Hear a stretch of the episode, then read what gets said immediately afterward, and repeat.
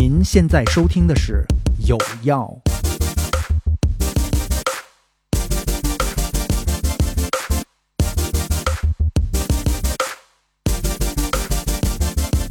大家好，我是思琪。大家好，我是小飞。首先呢，我们要感谢我们这一期节目的赞助商。本期有药是由我们的好朋友 Grace 一个人赞助播出。Grace 赞助了我们今天这期节目的场地、餐食、酒水，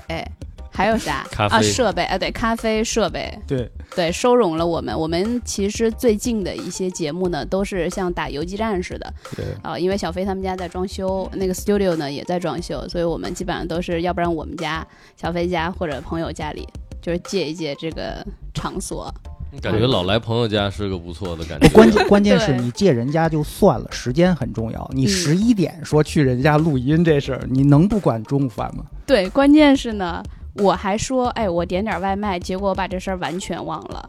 因此 因此呢，主人早起给我们做了今天中午的一个餐食啊，感谢 Grace 赞助我们今天这期有药。啊，接下来就去睡了，对，对因为干了很多活儿太累了，现在这个会去睡个回笼觉啊，那睡个午觉补一补。对，我们来隆重的介绍一下我们这期节目的嘉宾。呃，这期节目的嘉宾呢，用一句话来介绍，就是他是一个非常有意思的人。呃，我们两个呢之前只见过一次，但后来加了微信，我时常关注他的朋友圈儿。从一个朋友圈呢，能够很好的反映一个人的生活状态是怎么样，呃，以及他的精神状态是怎么样。就这一位朋友呢，他。呃，他的朋友圈里很少是那种单纯的炫耀自己的生活有多好，嗯，也几乎不会说像有些人似的一直抱怨生活不好。嗯就他每一条朋友圈，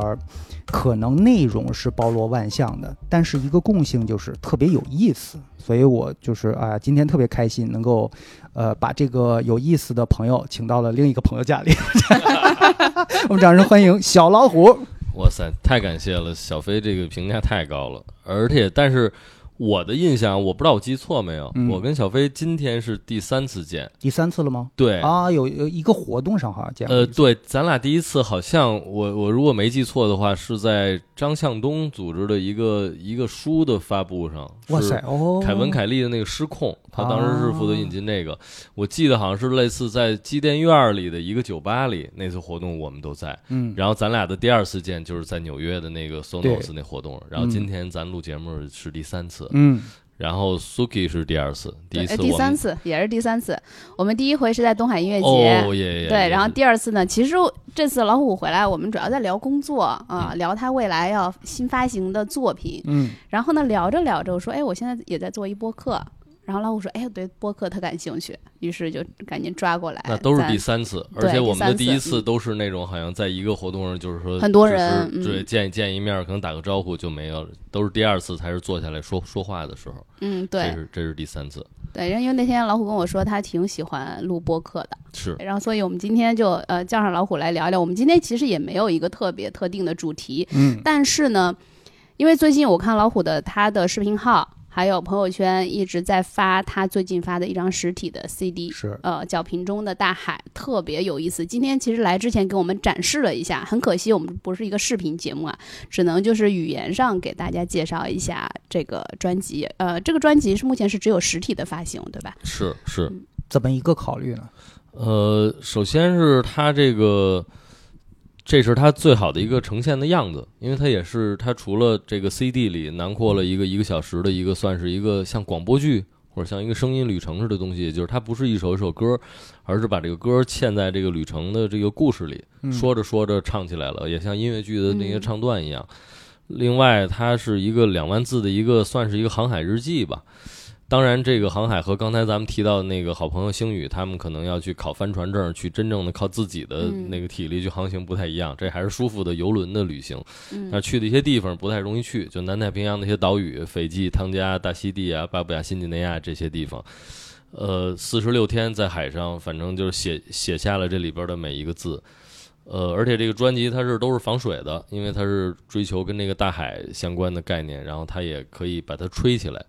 充气的，嗯。可以让它漂浮浮在水海面上，嗯。呃，另外一个就是考虑到流媒体上大家的这个时间和注意力都特别珍贵，可能没有人会从头到尾听一个一个小时的东西，但是播客播客除外，嗯所以当时也就是一想，还是有一个完整的体验嘛，不如就在线下拿着这个东西挺好的。二也想追求一个奇货可居的这么一个感觉，就是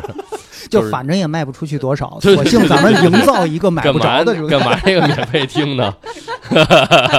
没错，对，买还买不着，还不好买。不过嗯。呃，去一些实体唱片店，像读音唱片呀，还有一些网络上应该还是能呃，对，够买得如果真想拥有，其实是也就是就是大家呃酌情吧。我觉得看到他的这张专辑，或者说当这张专辑摆在我面前的时候，我打破了一个自己以前固有的一个非常狭隘的一个认知。嗯，因为我在一四年也发过一张专辑，嗯，呃，嗯当时呢，我记得有那么一个有一个步骤啊，就是你一定要为这个这个 CD 选一个它的封套以及一些平面设计的东西。当时我非常坚持，我就要传统的最小的那种 CD 盒，里面有那个。呃，有一个像小书一样插进去，就是最传统的你你所有人印象中那个老派 CD 的样子。因为我我看了这么多年的，呃，就是就是呃，我听了这么多年呃 CD，还有这个这个黑胶唱片，我一直对老的东西是有情怀。我特别反感的就是，呃。过去十几二十年间，就是华语乐坛那种很浮夸的 CD 设计，但是今天看到了老虎的这张专辑，我突然意识到我，我为什么说我的那个认知很狭隘呢？就是太守旧了。我觉得如今的音乐可能已经不是以前的那种独立存在的音乐了。那你今天这个 CD 的这个设计，包括里面承载的内容，让我意识到，其实音乐更多的是一个呃粘合剂，它把很多你喜欢的东西。呃，融合在了一起。就比如说它，它可以是一本书，对吧？它可以是潮玩儿，它可以是一些这个让大家觉得很有意思的一些平面设计的东西。你你通过 CD 这样一个东西，你通过你的音乐作品把所有你喜欢的东西融合在了一起。就这个事儿，让我突然间想明白了一些事情。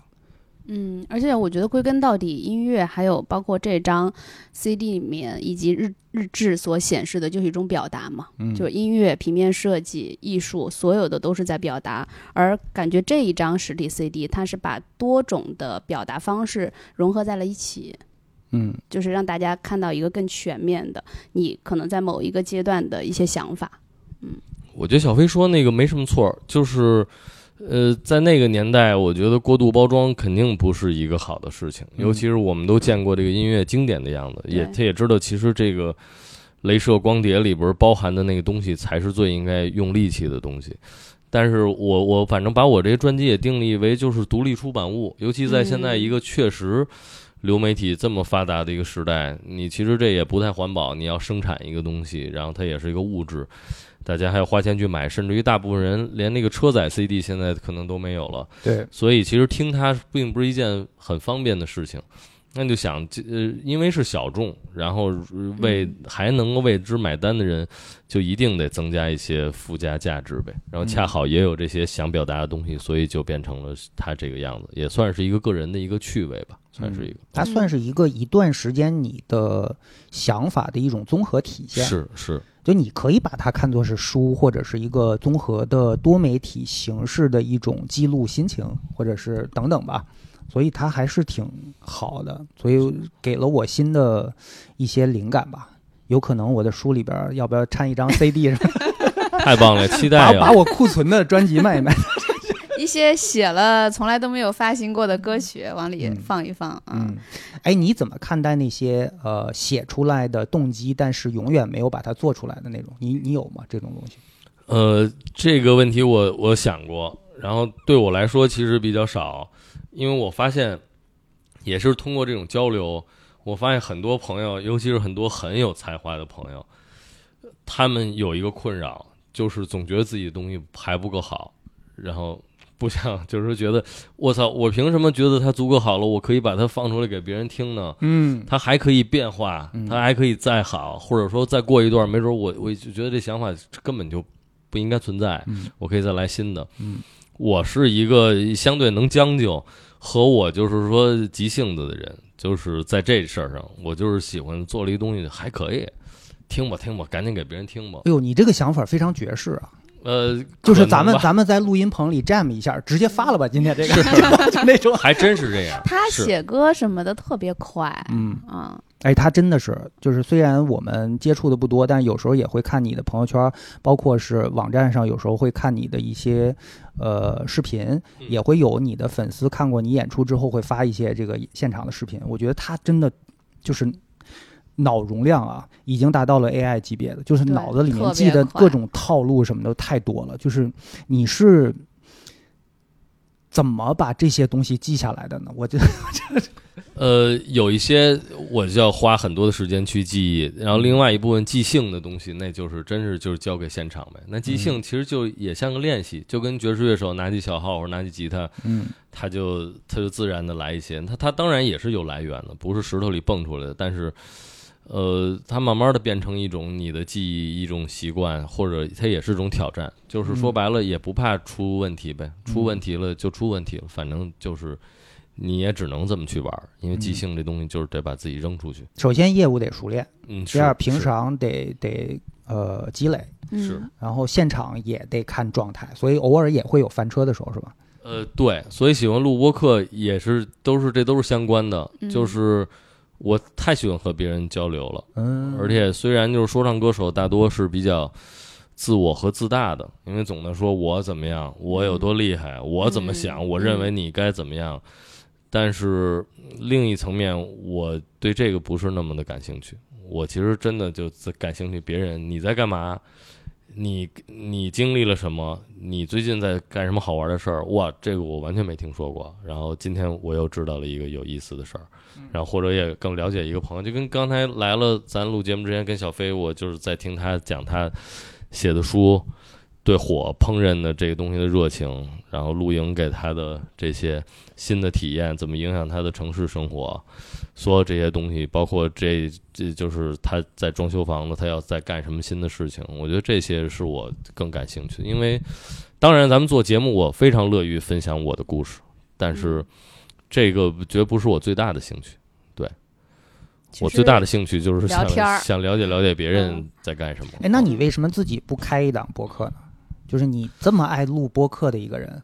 我我怕我坚持不下来，然后我还为这事儿我曾经想过的时候，然后我买了一本那个 NPR 那个播客入门，然后翻了前十页，嗯。先是翻说哇塞特别感兴趣，因为我还记得我翻那十页大概，比如说说他说其实播客不是只是对谈的，有好多那种就跟比如说故事 FM 那种，就是一个人像做专题一样。嗯，但后来他就说，你入门前，咱们先做个问卷吧。你问你自己，你想做什么？你这同类有什么？你为什么要做？人家已经做了，你你还有什么好？我看了那些问题之后，我发现我靠，我好像也没法回答这些问题，然后已经就给打消了。可能曾经动过想做播客念头。但我变成了播客寄生虫，就是我寄生在你们这些节目里，我也存活在了播客的世界里。专业嘉宾，对，我觉得也不错。对，省省了很多的，省了很多事儿。其实之前我们还说呢，我们应该要做一期就是介绍播客设备的节目，嗯，对，不然你这些设备全白瞎了。你要发现设备也都是由 Grace 提供的，对这个对对对对，这个我们的赞助商，这个角色真的对我们节目非常重要，也找机会跟大家单独介绍一下这个奇奇女子。呃对对对对对对对。其实今天我还挺好奇，就是你这几年，呃，以其实应该是在疫情之前，我一直在关注你的微博。嗯，你有一阵子经常出去。就是不管是合作也好，就去世界各地的去旅游，包括你这一张是呃有点像是你的航海日志嘛。那航海知识应该是你一六年，我刚刚看到里面应该是一六年去去出发的一次航海。我觉得今天也咱们也可以聊聊，就是你你在疫情前，包括这次疫情后，我也知道你马上又要出去嘛，就是。我我跟小飞应该是有点像，就是嗯。我们之前都不是很频繁出门的人，而且哦，呃，刚才说到一六年，这就是我跟小飞在纽约我们俩相见的那年，那那一次见面也是我第一次去到纽约，而那一年也是我第一次去到美国。而在那之前，我我第一次出国是零八年去了一趟伦敦，当时是因为我在那个一个 hip hop 厂牌里，当时他们组织了一个类似什么华人音乐交流去的，但那个时候我的英文就是烂到真的是坐地铁都费劲，所以就是身边有一个英文好的哥们儿，我都得就是恨不得拽人袖子，要不然就是特焦虑，就是觉得我操，我买一个汉堡包，然后都都都非常费劲。然后后来还跟呃雷雷李星宇在一一年去过了一次多伦多，嗯呃，就是加拿大多伦多，然后温渥太华、温哥华去了几个地儿，但那一次没有智能手机，然后因为是参加一个动画节，当时其实是一块儿做的一个东西在那儿。我我我觉得那一次，当然这这两次旅行都是非常刺激，就是说，你想一个没出过国的人看到这个先进的这西西方文明，但是我自己没有什么自主性，比如说我没法拿着一个智能手机定位一些地方，我去估嗯算我该怎么去到这儿，嗯，我该怎么去哪儿，甚至有点像是被跟着别人去呃走啊。非常像，所以就是旅行的寄生虫。没错，那两次真的是旅行的寄生虫，直到就是一六年，就是嗯。从开始，比如说那一年也是我目前来指最频繁出去一年，虽然之后几年也陆续去一些地方，但那一年密度最大。哟，那咱俩人生经历还挺重合，是的，你是的。一，六年一六年辞职辞职，做的非买不可。嗯。然后一六一七，呃，还有一八的小部分，应该是我比较频繁出国的，也是我人生当中最频繁出国的那个阶段。呃我们节目开始之前还跟那个老虎在聊，我说那个后来我对户外啊、对露营什么感兴趣，也是因为那几年所见所闻的一些事情。打开了，对，就是看到了人生不一样的可能性吧。因为我觉得，就是你看，中国是一个快速在进行城市化的一个呃进程，大家会认为城里是最好的，会认为自己所在的这个这个地方是什么宇宙的中心，就那种感觉。但是你有机会去看看世界各地不同的地方的人们是怎么生活的。他们的快乐源泉是什么？然后你会发现，哦，原来还有很多种可能性。那自己是不是因为选择了某些，或者说太局限在了某些某一条船上，而放弃了其他的可能性？我觉得这个就是对于我来讲很重要的一个出国的意义，就是打开眼界，呃，打开思路之后呢，你就会多一些选择吧。就包括吃也是，我不知道那个老虎你你在旅行当中，你对吃是一个什么态度？你是会会是那种这个喜欢去吃这个中餐的人吗？我我我不算是，我反正比如说平时包括跟朋友吃饭，人家礼貌性的问说你说你有什么不吃吗？我一般就是说就是说桌子椅子不吃，就是呃就没什么忌口，什么都什么都可以吃。然后尤其是赶上了赶上过上海封城的人来讲，确实真的 什么都没有没有不吃就差吃自己了。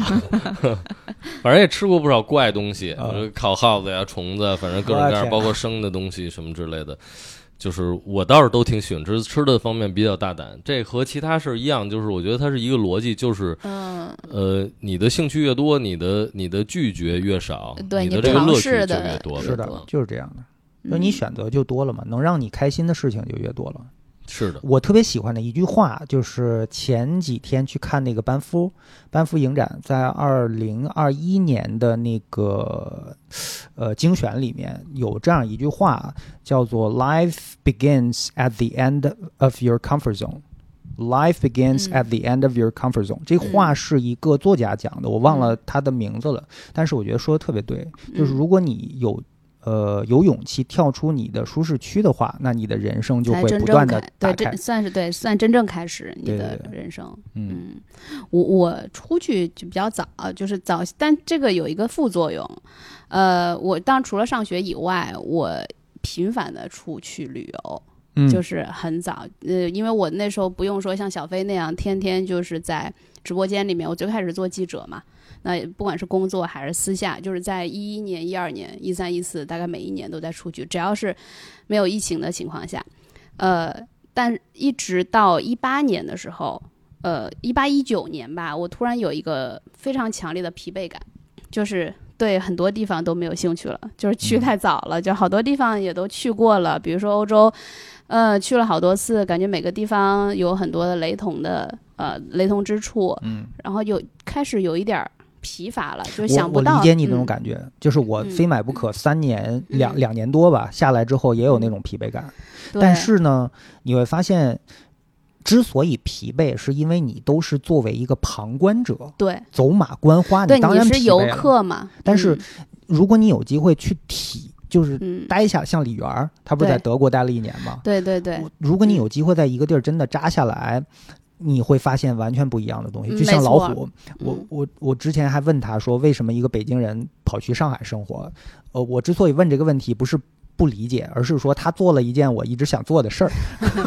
就是去到另一个你不理解的地方去嗯。生活一段时间。嗯。会带来很多不一样的启发，所以我觉得旅行，咱们不一定说就是出国旅行，就对。只要是我就换换地方吧，在你嗯。对离开你待腻的那个地方，其实都算旅行。嗯，我觉得小飞应该会喜欢上海，就是嗯。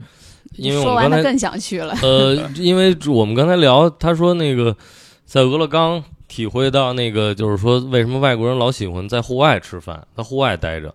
这户外不是指那个野外，就是城市的外边，没有室外没有房顶的室外。嗯，这个上海这个吃饭和这什么，大部分好多也都是感觉是可能延续了西方那个，就特别喜欢在室外。比如像我住的那方圆三四公里，所谓的租界区吧，嗯曾经的租界区，就是你看，就是那些店什么的，大部分人都在外边待着。尤其封城之后，你发现更疯狂了，啊对包括现在长乐路这个，全都坐马路牙子上了。对我对我我那个上五月份嘛，去上海出了一次差，哎，发现现在上海不光是在外面吃饭嘛，然后晚上就是外面的那个那个台阶上全是人，就跟那儿是的喝酒，可能自己买个啤酒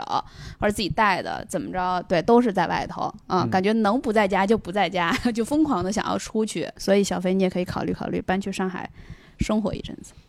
等我退了休吧。不对，你我已经退休了，也没必要。他现在在顺义那儿营造的自己的那个空间，那个那个那个是非常好的。嗯，嗯我觉得都有必要去体验。其实人生就是体验嘛，呃否则的话，其他的东西，你说，呃，我以前特别恋物，就我是觉得，呃，因为非买不可嘛，就是到处去走走逛逛买东西，那个嗯东西似乎成为了一个很重要的呃媒介。但是当你把东西都搬回家之后呢，你发现你需要使用场景，你需要用它们。所以我觉得能看到不一样的体验，能呃见到不一样的东西，以及能体会东西不一样的用法，这都是非常非常重要的。这个就呃很吸引我的那些东西吧。嗯。他应该，我觉得你一六年和一八年频繁的出去玩儿，对你最大的一个，我觉得改变吧，嗯或者对你生活的变化，就是你开始玩儿更多的东西了。嗯，在那之前，可能都没有接触到这些，就是因为出去，也许就是买了一个物件儿，发现回来在家里是用不了的，你必须要去户外用对对对，还真是。啊，你呃才开始了露营。你发现有很多老物件嗯都是、呃，它能兼容到室内和室外不同的场景。就比如说你，你经常能从欧洲能淘到一些金属的器皿，比如说酒杯什么的。它为什么是金属的呢？是因为他们，我觉得他们延续了一种这个欧洲的游牧文化，就是这东西摔摔地上也没关系，我打包直接一就带走了。它不会说像玻璃器皿那么脆弱，嗯然后让我印象最深刻的就是当年很便宜的淘到了一个套杯，就是一套茶杯，呃，一个摞一个，一个摞一个，然后里面有几个可以拆卸的把儿，就你可以用来喝红茶，外面一个杯子上面带一个盖儿，可以拧上，所以它呃收纳起来非常小。就是你可以揣兜里就带走了，但是你拿出来使用的时候呢，你会发现又非常的方便，所以这些东西给我给了我特别大的启发。那后来我在野餐露营的时候，也 真的是用到了我当年呃出国淘到的很多的道具，然后我发现真的便宜好用。你知道露营特别吸引我的一点是，你可以不断的给你的户外的那个所谓的打引号的家换户型，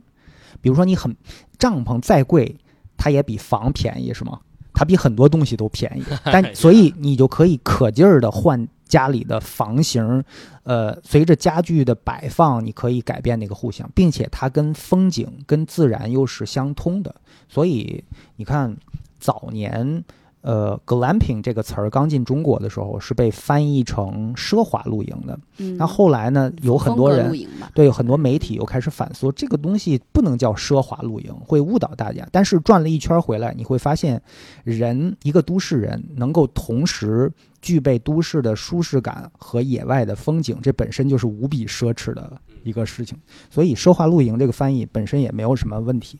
嗯，哎，老虎，那你就是你你之前说到你以前旅游是被动旅游，然后后来开始慢慢就是有主主动性了，就是你一六一八年吧，算是应该在疫情前。就一六到二零二零吧，二零二零还沾上个尾巴，因为疫情那仨月还在日本待。哦，对，我听他说他那个在日本就被迫吧，算是在日本又待了好几个月，才回回的国内。是嗯是，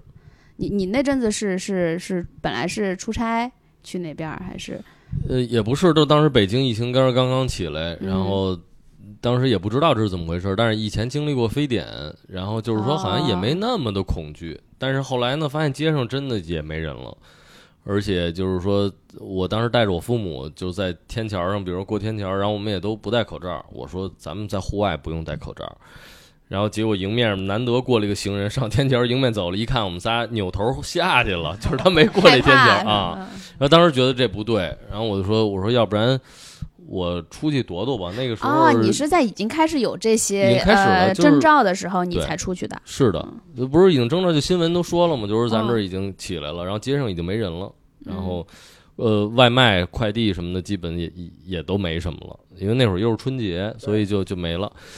呃，然后我说，那一看这飞机什么的都还能飞啊，我说那那我就去趟日本，我说我去那玩会儿呗，然后没准这事儿哎半个月过去了，想简单了，啊，真的，然后就去了，一去，然后反正就是说，当时刚一落地还挺乐观，因为日本那个当时一刚一落地，朋友带着去了一个吃舌头的那种，哎就是吃那种牛舌的那种、那种那种居酒屋。我想多了。啊，对，呃，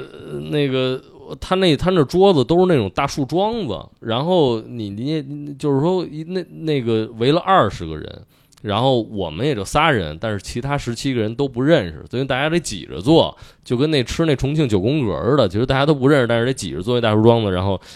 就那么就那么挤着凑合拼着桌吃，热热闹闹的。然后我说，你说国内人都没了，这二十个人挤着坐，没人戴口罩吃饭呗？我说这是这种感觉。但是我在日本待了一个月之后，开始就是也又宵禁了，然后街上商场关门了，然后很多的博物馆啊、饭馆慢慢也也都关了。那个时候开始觉得有点不方便，但是也只能还在那儿待着，因为当时已经有回国要隔离的这个事儿，而且机票，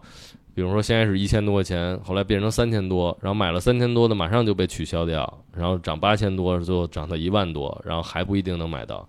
就发现回来不容易，那就先在那儿待着吧。这么结果一待就从二月十四一直待到了五月十四，然后我才回来的。嗯哎，我有个问题想问你们俩，就其实这几年疫情让很多人呃疫情结束之后就特别想出去，但是我也发现身边也有朋友不想出去了，就是可能。待久了吧，我也问过一些，说哎，出去玩啊，或者是出国旅游什么的，又觉得哎呀，你办签证也很麻烦，就是想想就挺麻烦的，好像有点待习惯了，觉得待着也挺好。就是你们是一个什么样的状况？我应该属于这种状态，后后者是扩大内需了，向 向内挖掘自己的需求到哎，底是什么对，。对对对，就是没有那么大的就是冲动，或者是想要出去。或者说以前是没有那么，呃，没有那么多的选择。我觉得相反的是，就是嗯，比如说我这几年觉得国内有很多特别好玩的地方，我还没有去发现。事实上，这个事儿呢，我在。呃，一六到一八之间，我已经发现了，因为我有几次在国外玩的时候，碰到一些，就比如说吃饭遇到旁边桌的人，他说你们哪儿的？我说我中国的。然后哥们儿说，我我在上海，我在苏州或者我在北京，我待过几年。我甚至还遇到过一个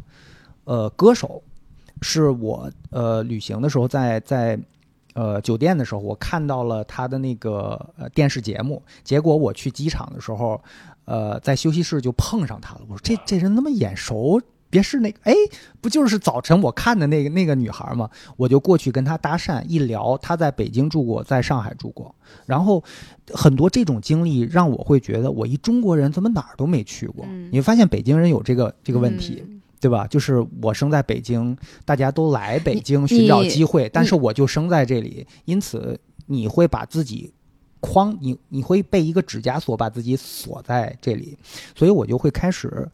呃去反思，那我为什么就不尝试去别的地方去多见一见？就是中国大美河山我都没有体会过，那我成天往外边跑，嗯、好像性价比有点低。而且我 我跟对我跟人家聊的时候，我会发现哇，我去的还没有一个老外的，地方多呢。不不不不不，这这个你你现在觉得那个性价比低，我感觉在疫情之后发生了变化。嗯就我对比过啊，你去三亚跟你去泰国，去泰国可能更便宜，因为最近呃疫情导致的。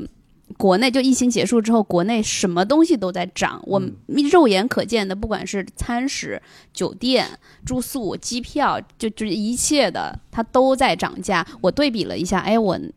在国内我去一个地方旅游，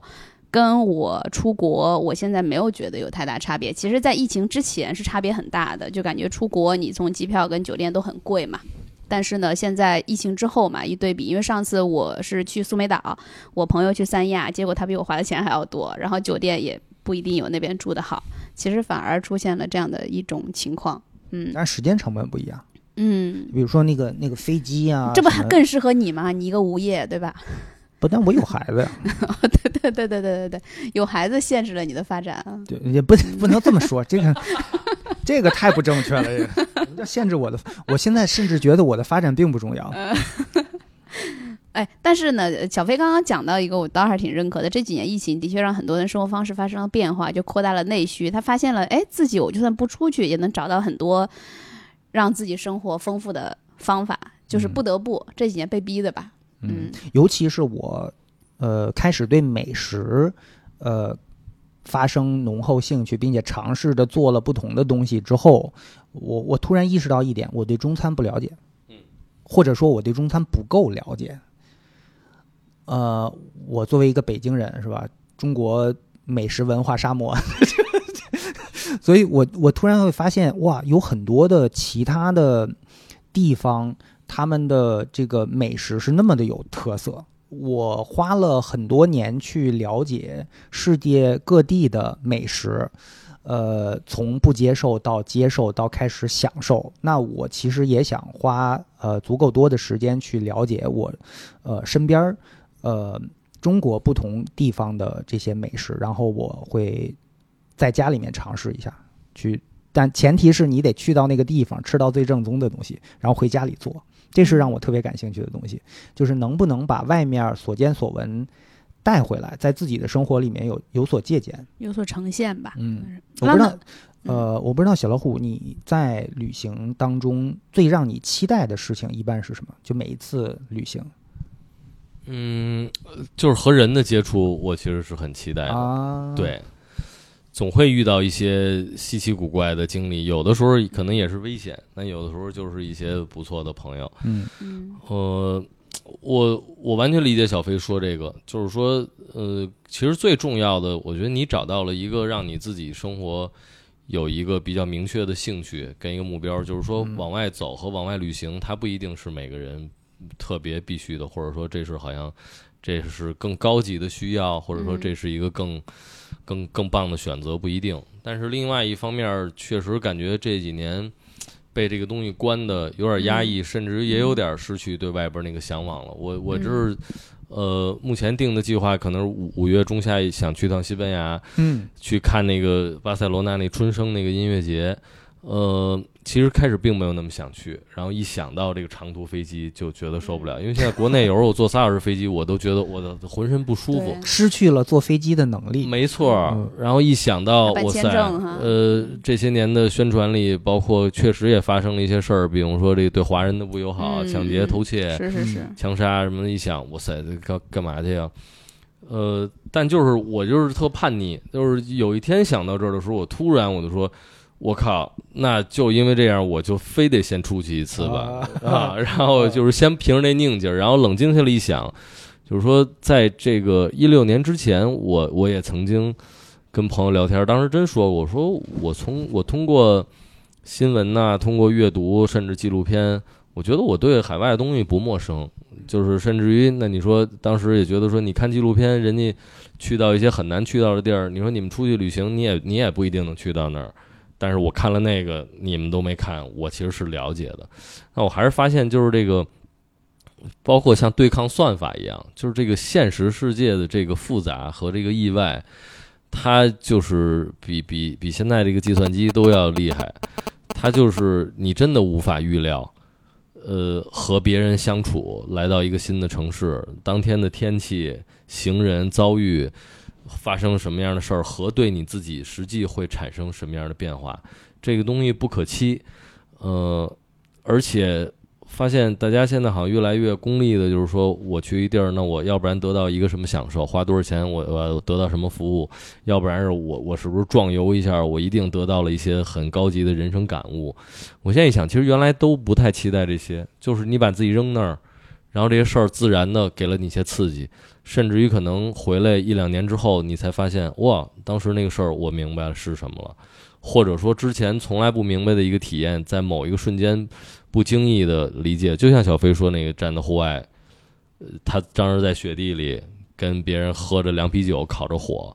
这一个非常极端的对比，但是在那一个情况下，他完全体会到这种极致带来的那种自然的那种爽。我觉得这他也不是说期待着，就是说我带着一个要喝明白凉啤酒和站在户外的目的去的，而是就在那瞬间给了你这么一个东西，然后哇，我体会到了一个新的，然后甚至把你以后的生活的绝大部分事儿给改变了。对，嗯，我就一我就一回想，从一六年开始那旅行，改变了我的人生观。交朋友的方式，甚至于自己的种种东西，都改变了很多。但这些都不是自己预期过的，嗯，所以都是意料之外的。呀，所以就为这份意外，我觉得我还是应该重新的再起码先出去试试看。你要说每一次，比如说出国旅行，唯一能预期的是什么？就是去唱片店淘几张唱片，除此之外都是未知，因为是未知，你没有办法去预期。但是恰恰是在你未知的这个领域，白纸嘛，他随便画几笔，对于你人生来讲是非常记忆深刻的那种记忆点。嗯嗯他把未知变成了就一片黑暗之中，给你哎写了几个字儿，或者画画点了几几盏灯出来，那个感觉还挺有意思的。嗯，所以我其实跟他特别像。呃，我不太喜欢做功课，嗯就是每一哎做次攻略之类的。对出行，我特别呃，我有时候也会网上查一些，但是我实际上真的到了一个地儿，我并不会按照呃我以前查到的东西去打卡，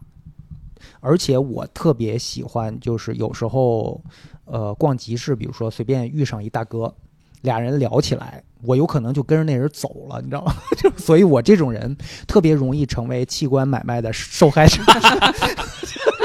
就是接了冷就柜，我我记得特别清楚，在加拿大的时候，我们有一次逛一个特别不出名的集市，就那个集市也是我们很临时的遇到的一个周末的跳蚤集市，在那个跳蚤集市上，呃，有一个摊位。我正在扒拉东西的时候，一个小哥走过来，一个年轻帅气的小哥，穿了一身丹宁的那个牛仔服。嗯然后他过来就说，指着我的裤子说：“哎，哥们儿，你这个牛仔裤不错。”后来我说：“你这个一身都不错嘛。”后来一聊，发现他是做这个丹宁牛仔定制的一个手艺人。细一攀谈，发现他是意大利裔，从他呃爸爸那一辈呢，就一直在做定制西服的这个买卖。你知道，意大利的手工定制的西服还是逼格挺高的。是的，是的，他有这个手艺，但是他不想做西服，所以后来他移民到这个加拿大之后呢，他就呃也是机缘巧合接触了丹宁，他就说，哎，那我不妨用这个西服的思路去做这个牛仔，这样会至少这种做出来的东西我自己很喜欢，结果人家就成立了，就他的那个那个工作室收藏了很多呃上百年的那种老机器。你知道丹宁很很厚嘛，那种布料，所以一般用来处理这种布料的那个机器呢，往往都比较劲儿大，很多是老机器，所以他收了很多 vintage 的古董老机器。我估计他把那些机器卖了，他有几年就不用工作了。所以你说他是做的是个生意还是一个情怀？我觉得二者都有吧。呃，他就把他呃小时候耳濡目染学到的一些裁缝的手艺用在了这个事儿上，而且他的工作室呢是有一有两台唱片机，并且可能有上千张他收藏的唱片，每天他就一边听着唱片一边踩着那些古董的机器，我当时就就会觉得，哇，这种人生体验还挺爽的。你要让我去，你问我向往不向往，我我真的挺挺向往的，但是我没有他那个手艺，所以就是这种偶遇的一个人，然后他带你走进他的生活状态，就这种我你让我策划，我策划不出来。这就是我这个时候非常羡慕身为男性的地方哎，你我我遇我遇上了个厕所回来还能接上这啊。那当然，职业主持人 我我这个哎，我这个故事我觉得不应该是我们这期的尿点吧？我一听到，哎，小飞说我遇到了一个人，赶紧去上了个厕所，回来觉得但你刚才那个话是说，因为女性还是注意点安全，呃，对 OK，但是但是这个事情非常有意思，我我就发现是人年纪越大，你害怕的东西就越多。就是小的时候就不不太害怕。我记得我第一次去欧洲是我没有成年的时候一个人，然后我在复活节的假期我就一个人去了荷兰，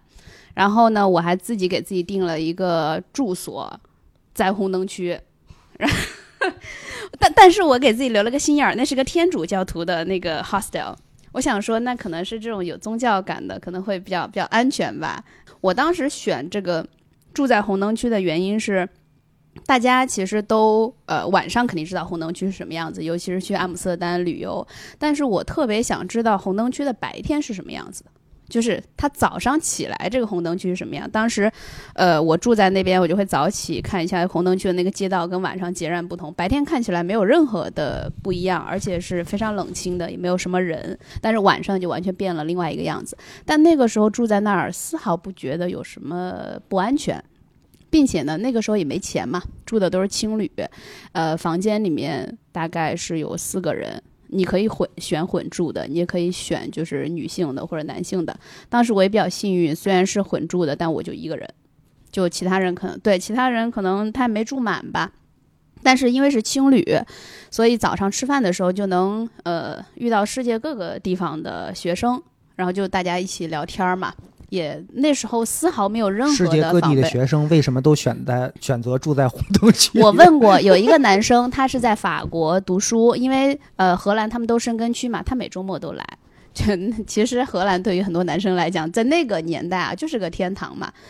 呃，就是可以做一些他想做的事情。我有问过，他说他每周末都从法国来阿姆斯特丹啊，来这边玩，就觉得特自由啊，相对跟法国比，然后就认识了一群人之后，没有任何的戒备心，就是晚上大家就一起出去玩。那个年代也没有智能手机，大家都是用纸地图。然后晚上说，大家说，哎，我们去去酒吧吧，或者是有个什么演出这种的，然后我就跟着去了。然后在荷兰，大家都骑自行车，我就跟他们去到了一个有三层楼的那样的一个酒吧，大家慢慢的就走散了。但那个时候我是有一点点害怕的，那我怎么回去嘛？就是我也那个时候也没有什么手机打车，所有的这些都没有。你要不然就是在那儿过一夜，等到白天你再回酒店，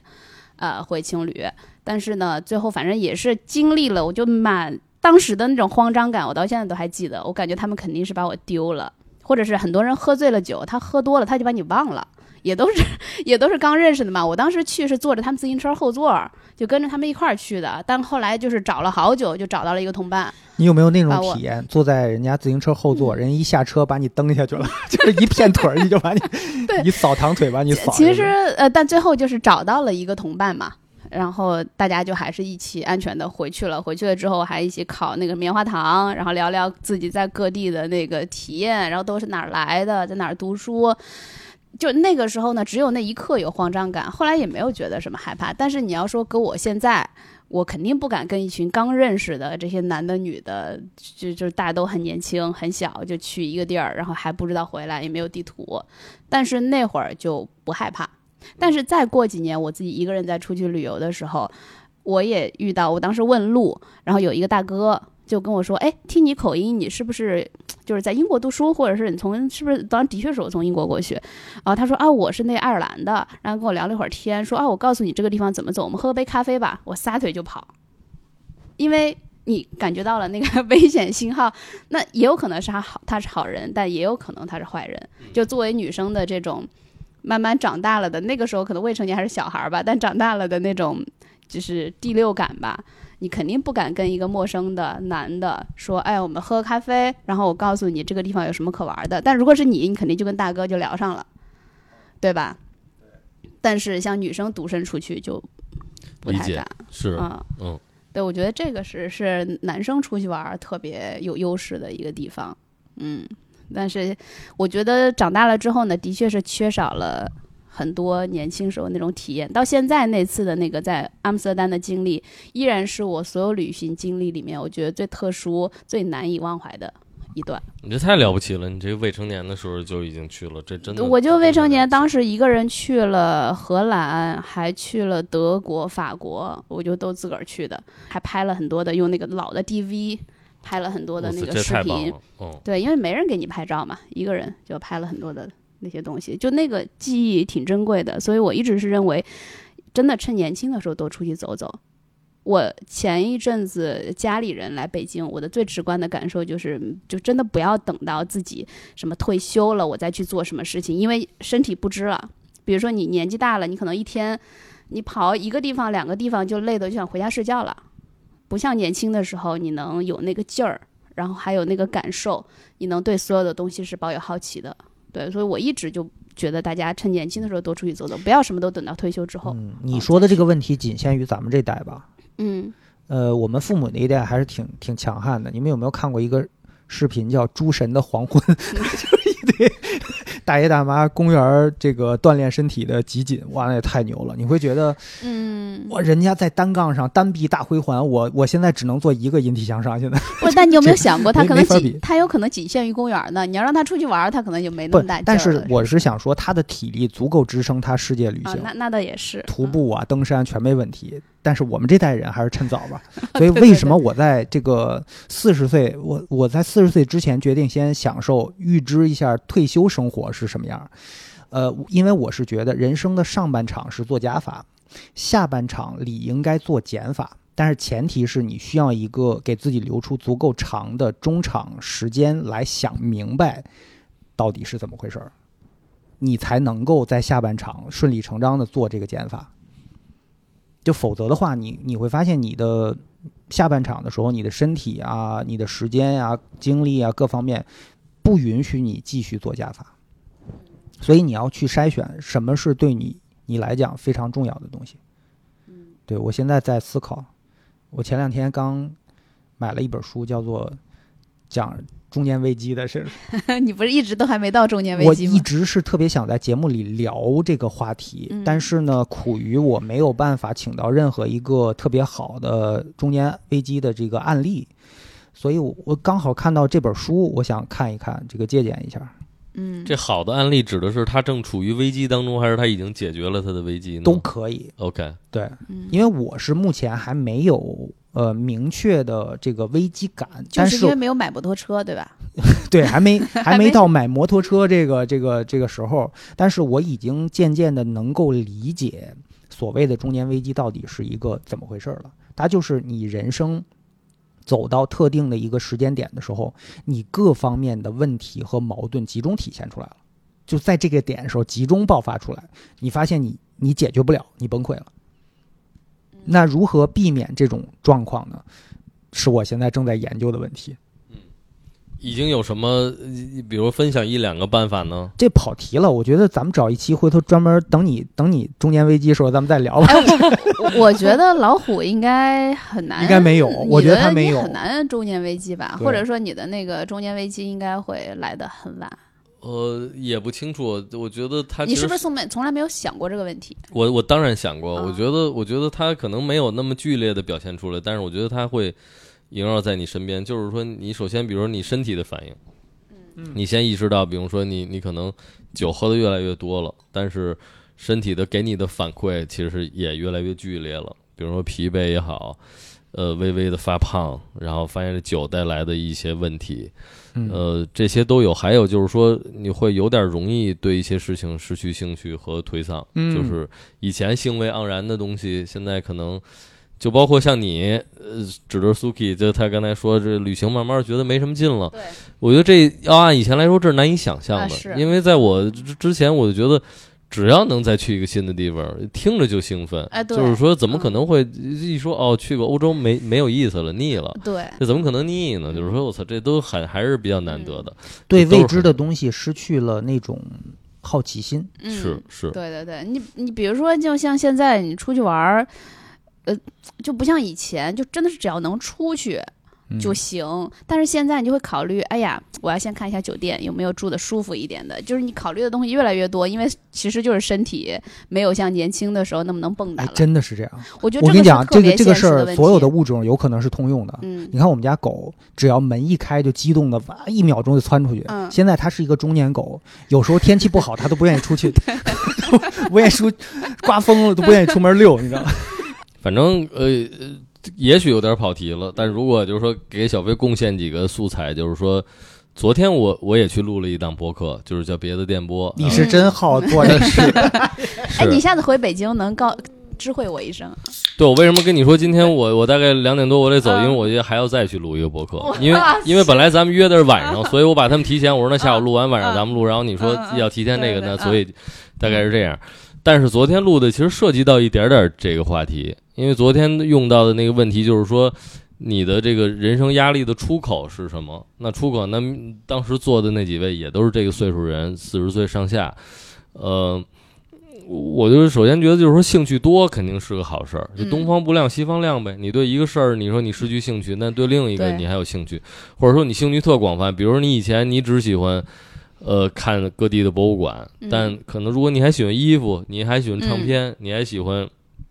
吃各种不同品类的猪肋排的做法，那你到这城市，你该去的地儿就变得很多。那一扇嗯窗户关上了，还有四五扇，嗯。你依然有目的去。对，还有一个就是，就像为什么老嘲笑中年男人玩摩托车什么的，但是这不是坏事儿，就是说一个新兴趣，我觉得这也不错。那可能过去的这个你都厌倦了，那你就找一个新的东西，它能让你持续的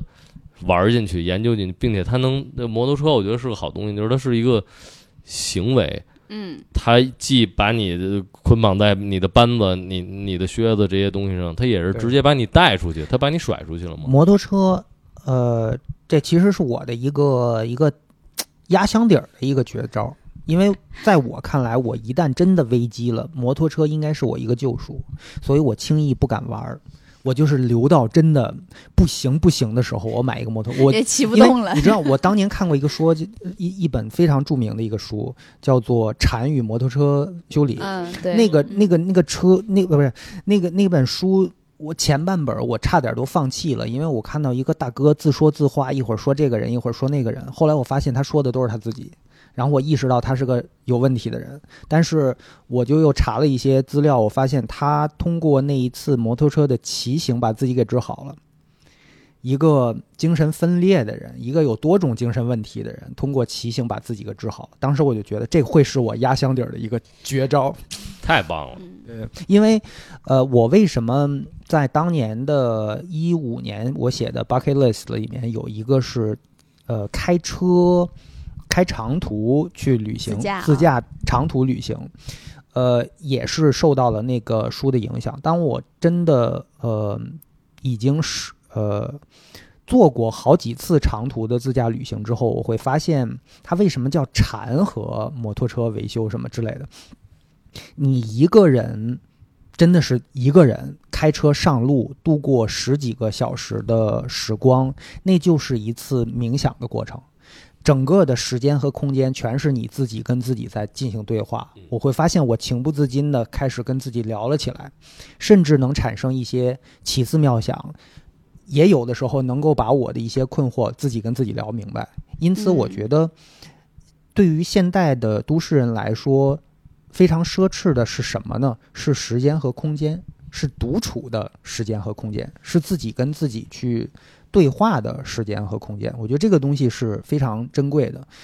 我们把太多的时间和精力浪费在了去刷别人在干什么，他们的人生到底有多精彩？那我到底干什么呢？你会发现，你一天一天就躺沙发上刷，偶尔发现，哎，刷完这条视频不错，哎，刚好推出来一个链接，我点了买买了一个什么小吃什么，你会发现就是消费和在看别人，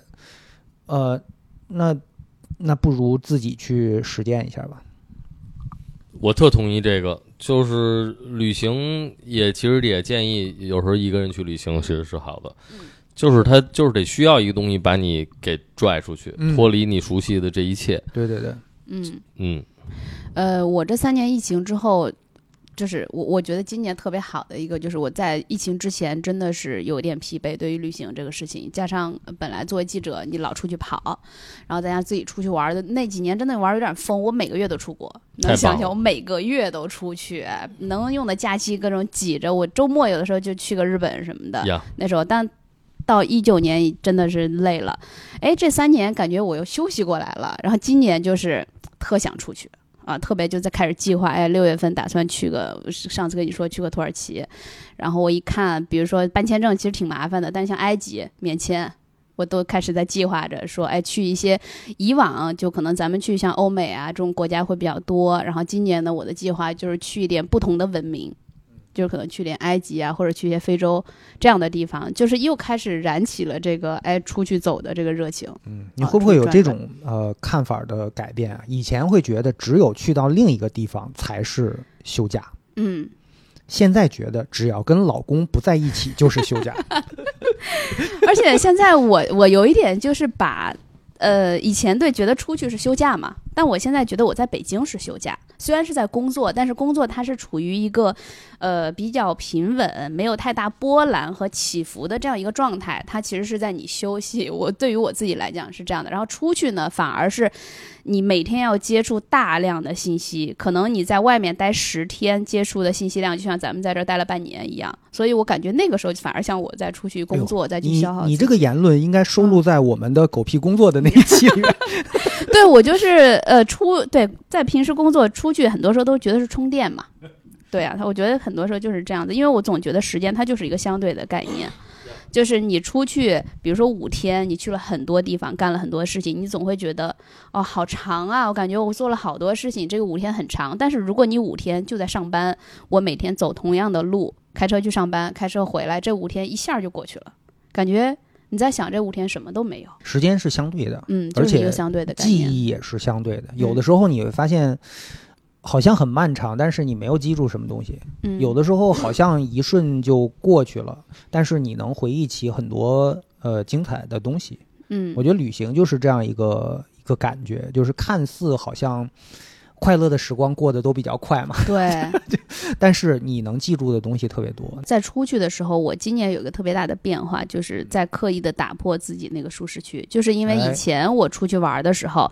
可能去逛一些小店，然后喜欢音乐嘛，我肯定会找有没有演出可以看，有没有音乐节，然后以及有没有唱片店可以逛，这是我肯定是必去的一些地方，然后再找一些好吃的东西。但是呢，今年你看之前，因为因为我老公他呃前几天刚走去欧冠嘛，就是你其实我是不看足球的，啊，那天我不是跟你说我要去看总决赛，其实也是某种程度上你遇到了一个不同的人，他跟你有完全不同的兴趣爱好，我完全不排斥这个事情。虽然我也看不太懂球，但是就觉得哎，可以去看个欧冠决赛，挺好的呀。就是对于我来讲，其实就是感受足球的那个热情。我也不懂规则，我也不知道球星谁是谁，但是就是感觉不一样。这种的会是我今年可能旅行的时候，我就做一些自己以前完全不会做、完全不会去了解的事情。我觉得对，就就是干没干过的事儿。啊，就是干。今年我出去玩，就是干没干过的事儿。嗯，嗯，对，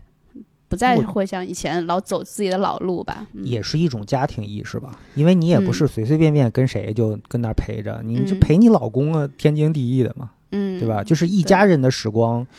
呃，如果你能享受的话，那你就渐渐的理解了家庭的含义了。嗯，开始是不是开始上道了？嗯，对。嗯但是你老公最近出差，我看你特别嗨。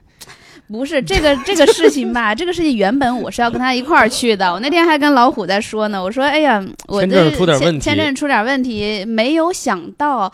今年会这么火爆。以前就是约申根签证，随时都能约，然后今年居然要提前一个月。我把英国签证办好了，然后结果呢，等我约呃欧洲签证的时候，得知道一个月两个月之后了。”然后所有的计划都泡汤了。原本是哎，我计划的还挺好的，他正好要去什么，就是拍拍摄嘛，什么去米兰、马德里跟曼彻斯特，嗯，正好这几个球队进了半决赛什么的，我就想着，哎，跟他去一趟足球之旅也挺好的，可以去看看各个各个足球俱乐部这种的。结果就是因为今年签证的问题，哎，这里啊，呃，有要节目友情提示一下，如果今年有出行的计划，一定要早做计划。呃，对，嗯，呀，有主要是签证，对，主要还是签证的问题，就没有咱们以前，不知道下半年会不会好一点。嗯，但是嗯上半年就这样一状况，的确是搞得我现在就开始看一些免签国家了，啊，能方便一点的。对，除了埃及还有哪儿呢？嗯，像土耳其就是电子签证，嗯对，你可以大概一天左右的时间就可以签下来。毛里求斯，，OK，嗯，可以看鲸鱼，美丽的岛是。对，也是免签的地方，有没有心动、有，因为这些土耳其烤肉我一直蛮感兴趣的。啊？嘿，对真是研究烤肉，这土耳其烤肉不能那个对对对对对，给落掉啊！哈，呃，对我开始研究一些这种免签的国家，不太想因为这个签证的事情影响，因为以前我太习惯就说走就走了，嗯，以前都是哎呀说要去哪儿就去哪儿，但是今年发现哎呀这个嗯套路不太行了。其实变化不一定是个坏事儿。嗯比如说你以前常去的国家，现在签证不太方便，哎刚好是一个机会，让你去了解一些你没去过的地方。呃，小老虎，你的舒适区是在哪里？呃，你说旅行的舒适区吗？还是日常生活的舒适区是在哪里？日常生活的舒适区？那你最放松的环境是什么样的环境？我觉得呃上播客的时候，呃，上播客是，呃，我我觉得跟你现呃这些年的兴趣有关。我觉得，呃，城市生活是我的舒适区。嗯就是其实我发现我也是严严重缺乏野外生活的。就是嗯虽然也有过，比如说住在野外的经历，包括去火人节这样的地儿，但我嗯发现其实我都是受到朋友们很多的照顾的。嗯，比如在火人节的时候，我就是每天坐在我营地那椅子上，然后老会有不同的朋友过来聊，然后他们也觉得这个人挺 chill 的，大家聊。但我一想，我也没给大家做饭，然后虽然我吃的不太多，但是我就是说中午谁做了，我说那我吃两口。然后呃，房车也是别人开过来的，嗯搭帐篷我好像也没有亲手去参与，所以其实这这这个真的就是城市生活是我的舒适区。嗯我我我其实也没有过自己，比如说负重背包去徒步，去自己扎营，自己解决大小便，自己解决水，自己解决吃的这个所以问题。你你大小便都是别人把着是吧？对，这个画面我觉得太可怕了，简直呃是一两米多高的人得三米多高的人把是着他。老在城市里撒野尿，就是说这可能是我舒适区。我那个前一日子我还真的一个，因为就是有就是身边也有一些朋友，我不知道是因为中年危机的问题呢，还是因为他们也渐渐的开始对这感兴趣。比如有一个哥们儿，我们就是去年十二月。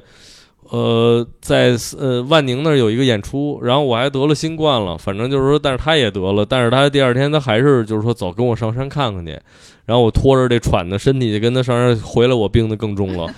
但我跟他走，然后他就四处在看，他就说这儿行，然后就是一些特别那山有点野，就反正也没什么路，踩着那些松针什么的，这儿行的意思是咱俩就埋在这儿了，是什么意思？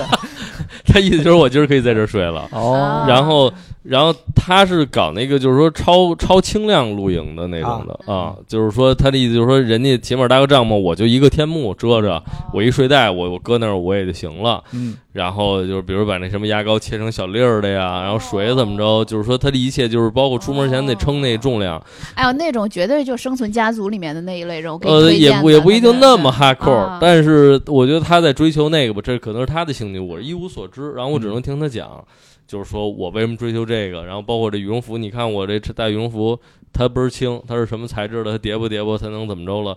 然后我这个东西那个东西都是怎么回事儿，我我都不要太复杂，让我怎么着的，呃，就是但我但我那一刻我我也感觉到更大的差距，就是因为我说哇塞，那再怎么说他是可以，就是说 拖着这病体这儿一看，这儿一块地儿，在我看真的就是片我可能撒野尿的地儿。他说就这儿，我今儿晚上住这儿，对我就是躺会儿。其实我们就那就是住着酒店的嘛，但他可能要晚上他要出来，在那儿他要过一夜。然后我说为什么呀？他说我我我我来听听那海风，包括醒来的时候在山里能听那什么声啊，阳光怎么照啊，和我在这晚上我跟我自己待会儿。虽然跟哥们儿天天你想在万宁那都是冲浪人，在海边喝酒啊，也漂亮姑娘这干嘛的，呃，吵闹的音乐，但他就是我我自己就在这，其实就是附近嘛。其实你要真走路上去也就半小时，但他说我就在这儿自己待一夜。我那一刻我感觉，那这他肯定拥有我不曾体验过的东西。但这也是我目前不具备的能力。我觉得都市人现在你会发现有很多人，呃，休假休十天也休不过来，休二十天也休不过来，甚至休完假更累了，对吧？那有时候你会发现你，你再也充不上的那一格电，到底是什么问题？其实有可能是因为你有垃圾没倒掉。那我觉得你那个朋友他选择一个人过一宿呢，一方面他是倒垃圾，另外一方面是充电，倒掉同时就充回来了，就是那么一个过程。所以我觉得很多时候呢，呃，都市人到野外会有一种非常不安全的感觉，就听着哇，就是夜里边奇怪的叫声，你会觉得是随便一个东西就能要你的命。那个不是说真的。你有危机意识，而是说你无知啊！就是你把大自然的很多美妙的声音当做可怕的东西，因为你不了解。随着你了解的东西越来越多，你会能欣赏的东西也就越来越多，你的舒适区就越来越越广阔。在这个时候，你的。安全对于你来讲，安全地带就很多嘛。那对于你那个朋友来讲，在这儿躺一宿是非常舒服的。那对于一个毫无野外经验的人，这个东西太可怕了，黑黑黑夜呀，这个 危险呀，未知啊。对对对对，所以我觉得这就是呃另一个很好的案例吧，证明了我们现在的都市生活让我们已经有多么脱离自然环境了。嗯，就以至于那些就是未知的东西，我。我当年也有过这样一个经历啊！当年我还在做广播的时候，我们当时去南非，夜里面十二点钟，接近十二点钟，给我们安排住进了一个呃野生动物园里面的，就国家级野生动物园里面的一个树屋酒店，多高级呀！是的，但我当年土鳖啊，又又累，大晚上住进去之后，就听着各种奇怪的声音，就觉得还挺可怕的。也没有好好的去欣赏，但是到第二天早晨天亮了以后，你透过那个窗户，你才意识到这是多么美的一个景色。但很可惜，行程太满，就第二天就走掉了。嗯，如果我再有机会去的话，我我其实我觉得那个地方住个半个月都不过分，因为你你还白天会有行程，导游带着你去看各种野生动物 safari 的一个行程，我真的太爽了。对呀，当年什么都不懂。嗯，就觉得浪费了那个行程。你你这个跟我当年去南极是一样的。嗯，我后来一直在反复的在想，我一二年去南极的那一趟，真太让人羡慕了。我就都去的特早，然后去南极的那一趟，那时候又小，什么都不懂，包括对于美食什么的也一无所知。其实就是没吃过好东西，你就不知道去享受那个东西的好，包括。当时在南极，你你你去甲板上看到那些风光什么的，但那时候又带着一些工作，我我记我记得特别清楚，那会儿对于美食一点概念都没有，但是那个船很好，它呃船上都带的是一些什么米其林的大厨，每一天他一周的菜不不重样，比如说今天是西班牙菜，然后第二天是法餐，然后在第三天是意大利菜。我后来再去回看我当时的那些照片的时候，就没有太多的记忆，因为我。记忆最深刻的，我去找那个大厨，说：“你能给我煮碗面吗？”啊，中国胃在起作用，中国胃在起作用，而且那个时候的自己，你没有带一捆葱上 上船，就那个时候的自己是没有打开的，而且是不愿意尝试自己吃起来不太熟悉的味道，所以那会儿呢，我每天就也吃不太好。但是现在想想，哇塞，错过了可太多美食了，而且每一天会有专门的，这这专业词叫什么？就来给你讲酒的，给你倒酒的，对，侍酒师，然后他会去问你啊，这个菜你想配什么酒？他会给你讲解这个酒怎么怎么好，然后配你这道菜怎么样？完全不懂啊，我说不喝酒，然后那个 这个给你讲了十几分钟，原来不喝酒是吧？对。然后呢，那个菜他就是你吃完，他肯定会有，就像餐厅里面会有大厨会出来问你，哎，觉得这个菜口味怎么样？每一桌他都会去问，结果呢，我我就是在吃完了之后，我跟人大厨说，你能不能给我做碗面吃？就是在反观当年自己，就是什么都不懂，浪费了很多的机会啊、嗯去去看。就像有一些书，年纪太小了时候看，其实看不懂其中的奥义的。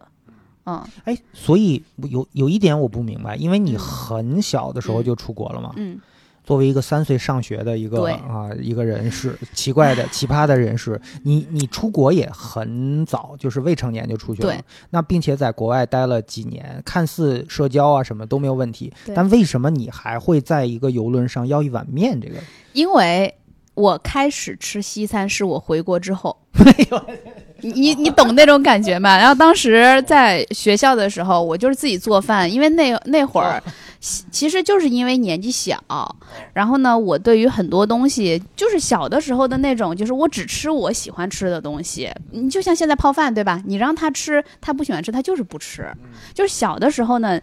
哎，实话就是眼界也没有很开阔，就是。比如说，我就习惯了吃我妈做的那个饭，然后刚出国，然后那个我就很讨厌黄油的味道、cheese 的味道、奶的味道，就所有那一切。而西餐里面是少不了这些味道的，还有罗勒，对吧？这种现在觉得特别香，但小的时候就觉得什么奇怪的味道，跟我们小时候吃的东西一点都不一样，所以那个时候完全就是排斥，就就不吃，然后在那边就自己做饭。然后也没有去真的尝试去吃美食，比如说我说我未成年的时候自己去欧洲玩儿什么的，我就是会去找中餐吃的那一类人。反而是在长大了之后，我回国开始工作了，慢慢的有的时候会意识到自己这样非常的局限，就是一直在让自己哎，我要去吃一些不一样的东西。我后来才回国之后才开始去尝试西餐，我当时还买了很多的菜谱，想要在自己在家去去做。有的时候我感觉太早的接触很多东西，也不一定是是是特别好的。南极嗯那块儿的船会不会很颠簸？我反正啊听一些的呀对对对像吐的很厉害。对，像基本上我我是一上船我就跟医生要了药，然后先赶紧吃下，我不想等自己很难受的时候才去吃那个药。然后当时船上的很多人都去打针了。因为你是熬不过去，它那个德雷克海峡应该它的另外一个别名叫魔鬼海域，就是你在那一块儿的时候，有的时候水手船员他都会有一些不适的症状，像我们这种不是经常坐船的那个海域的话，肯定会非常难受，基本上。呃，那个船大概在那个海域大概有两到三天的时间，基本上就是躺在呃床上，非常难受。完全起不来吧？太晕了是吧？呃，对，就很很晕。然后嗯当时你看那几天的餐厅都没什么人，对，因为大家都是在家躺着，在房间过了就好了。哎，对，过了就就好了。我我算是反应比较轻的，就我不知道这个也有可能是我比较糙。我小的时候就经常呃到处乱跑，包括我去那会儿去西藏出差，我也没什么反应，我还能一口气儿跑五楼那种的，就可能就是皮糙肉厚吧。然后我对这些什么船呐、然后高山反应啊，都相对来比别人弱一点，也有可能我身体比较小吧，不需要那么多的空气啊，什么氧气，对对对，相对来讲好一点，嗯。但是那趟旅行，我是还希望能有机会再去一次的。我是觉得一个人对味觉的接受度，代表他对新的思想啊，包括意识形态的接受度。因为味觉来自于习惯，来自于你已知的很多东西。呃，如果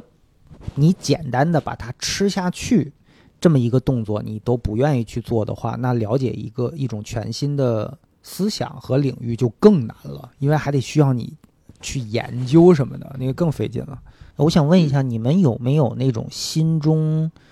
反复出现的旅行场景？可能是发生过，可能是没有发生过，或者说你特别理想中的一种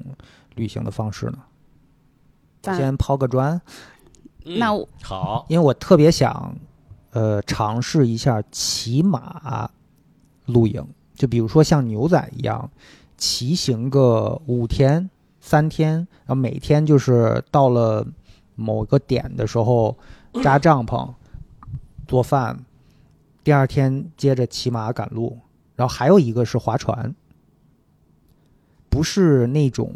像关雅迪老师那种帆船啊嗯或者什么嗯，就是划船到一个岛上嗯。生活几天这种经历，我特别想体验。嗯。这骑马这个，我倒听上海的一个朋友，他就是说平时喜欢，就是说那个训练是那个骑骑骑马那种。嗯然后他说他们那个就是说组织他们练练骑马的那个地儿，组织过，当然是我们在国内吧，可能是类似从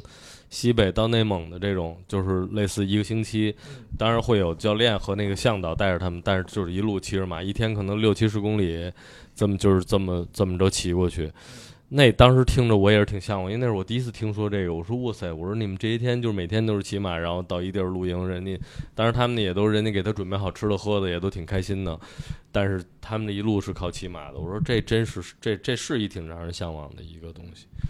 嗯，我一直特向往的是沙漠。我一直很向往，就是沙漠，比如说就可能是骑着骆驼什么的，但是呢，呃，会有一些地方安营扎寨的，那去埃及什么那边对，这样对对对，我一直是挺想去的。我觉得这几年对于异域的东西特感兴趣，就是不就是非欧美主流文化的东西吧，或者非咱们就是中国传统文化比较熟悉的这些东西，就是异域一点的。而且我一直很向往非洲，特别向往那个地方。但是呢，当然去非洲得提前做好很多的准备呀来的这情节呢？也可能是包括不管咱们听的音乐呀、电影什么的，就很多东西我发现根源都是来自于黑人文化啊，然后而再根源你往后倒就都能倒到非洲去，所以我就对那个地方特别的向往。人类的起源，对，然后也不像是说它又没那么容易去，比如说你要提前，我听说啊，你要提前打很多的针、疫苗，所有的这些东西，呃，然后一直像什么非洲大迁徙这种跟非常原始的东西，呃，靠近，这个是特别吸引我的。就我已经有点不太，可能是城市文明的这些东西，咱们平时见的也很多，或者日常生活就是在大的城市里面，这种一线城市、超大城市。所以我就是挺想去像非洲这些地方的，因为可能还有一个原因是我当年去南美，我就特别喜欢，嗯因为我也觉得南美跟什么北美啊其他的地方很不一样。那我觉得非洲肯定又是一个更原始或者是更不一样的一个地方。这是目前我还没有涉足的最后一片大洲吧，应该是大陆。对哦，对，因为你去过南极了，因为很多人都卡在南极这儿了。呃，对，然后我现在最后一个没有去过的就是非洲，就是很想去。特别像是一个航海家。是 我最我也就没有涉足某个大洲。对，我觉得对非洲是一定要想要去一趟的啊、嗯一直非常想要去看非洲大迁徙，嗯，哎，看很多但是你们你纪录片。们呃现在所向往的那种旅行的场景和旅行目的地，会不会跟实际二十年前有很大的变化？我的变化是更多喜欢那种自然场景的东西，比如说这个五一，我们全家还有另外一个这个朋友家，呃，一起去内蒙去捡石头，去到比如说那个那个乌兰察布、乌兰察布火山，然后还有这个河北。宣化其实它会有一些呃地质条件非常特殊的地方，能够捡到矿石，呃或者说很有意思的一些石头。呃，我记得呃那个小唐捡回来呃一些石头，他当他那个王炸是吗？不是那个嗯王炸，那王嗯水晶嘛，那个、嗯那个是还是我下山给他背上来的，这个太沉了那。但是，呃，让我印象最深刻的是后来他们在宣化捡到的一个绿色的，我忘了叫什么了，那个是距今二十五亿年前的石头那是随着呃地壳、火山、岩浆什么的一起带从地下很深的地方给带上来的，因为呃距就越下面的东西它形成的越早嘛。是是，二十五亿年前的东西摆在你面前，你会发现你所有的烦恼、你的一些好恶什么的，在这块石头面前都显得那么的不重要。就是人家见的东西太多了，就你根本就是一瞬间就没了，就是那种嗯哇，就那种大自然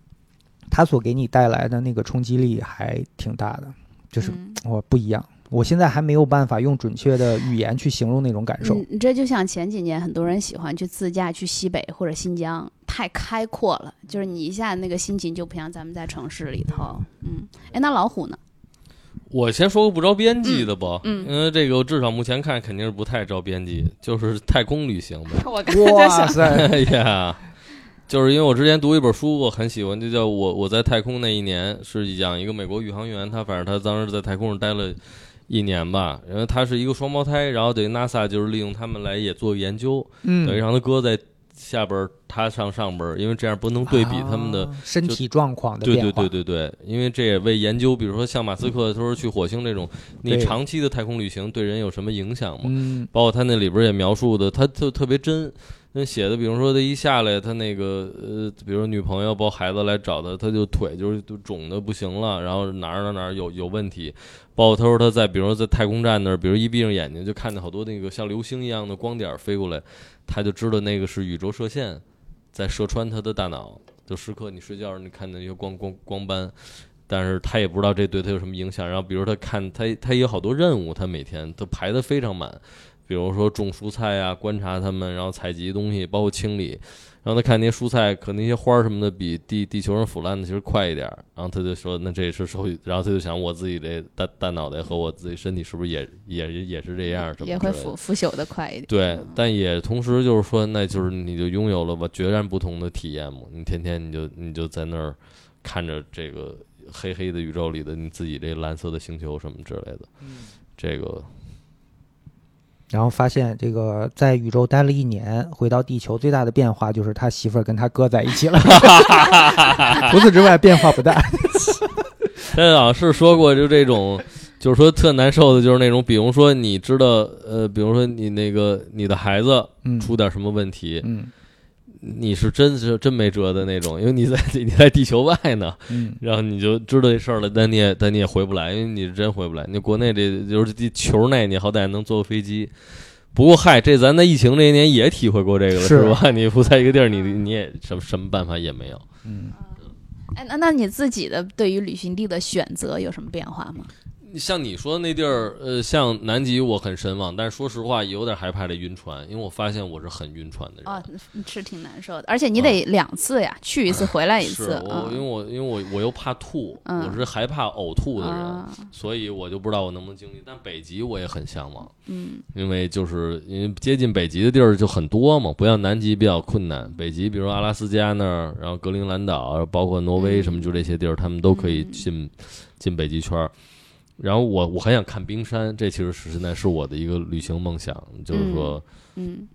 因为他也挺浪漫的，说这大冰山，尤哦其看他们描述那个嗯。巨大。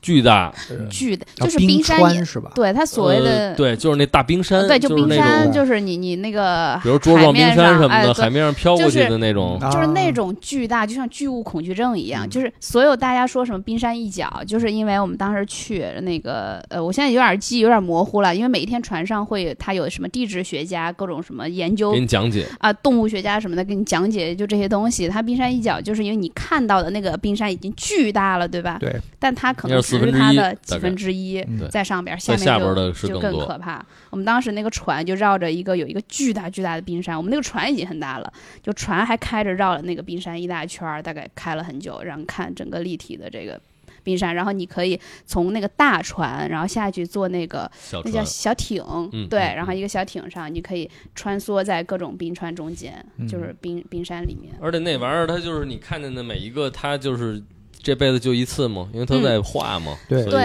你想在一二年那会儿，你就能听到那个融化的声音。我后来也有听人说，呃，这些年去的，就就好像还挺不一样了。对，对那种也是我觉得作为一个普通人挺有感触的。同样展现在你面前的都是形成于人类文明之前的东西，但是你眼见着它在消融，就那种那种感觉就很很很能够触及到我们内心深处的一些东西吧。嗯，而且说到这个冰呢，我其实还挺有感触的，因为有一年我特别迷冻冰，我没事儿在家玩冻冰，就是我我想冻出怎么怎怎么样能冻出那种呃非常透明的像玻璃一样的冰来。后来我发现，嗯，也很简单，就是大就行了，就是你你冻的那个冰越大之后，你通过切割，你把呃不太透明的有气泡的部分切出去，然后剩下的有有很大的呃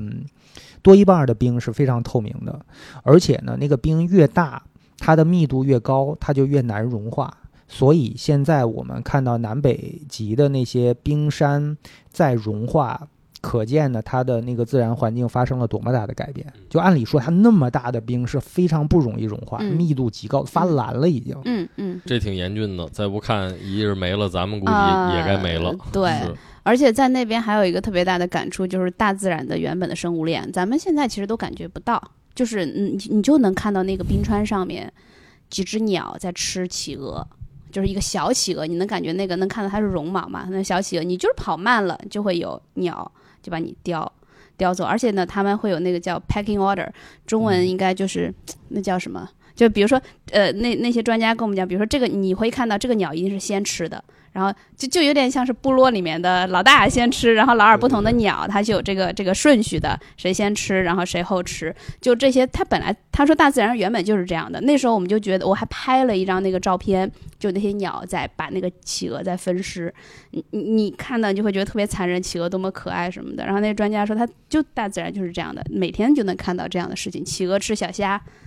一些大鸟吃企鹅，大鱼吃小鱼嘛，大鱼吃小小鱼吃虾米。对，它就是维持了原本的这样的一个生物链。对是的，我那天看了一个搞笑视频，就是人配音的那种搞笑视频，但是他那个视频背后非常残酷。呃，他他实际上那个事儿是，呃，一群狮子围攻一大一小两只长颈鹿，然后那个长颈鹿妈妈在保护它的小长颈鹿，然后他就一通乱踢，最后把自己的宝宝踢死了。哦，就你知道他在一通乱踢，他他也他武术反正也不太行，你知道吗？是就毫无目的的乱踢，最后他的宝宝惨死在他的蹄下，就那么、嗯那么一个嗯场景，就是嗯反正最终的结果一定是他的宝宝被那个那个狮子吃掉了嘛。是，但是就是实际上他宝宝是被这个妈妈给给弄死的，嗯，这个也让我想到，其实我们很多人类也是在这样。就你觉得你是在保护你的孩子，但有可能你在害他。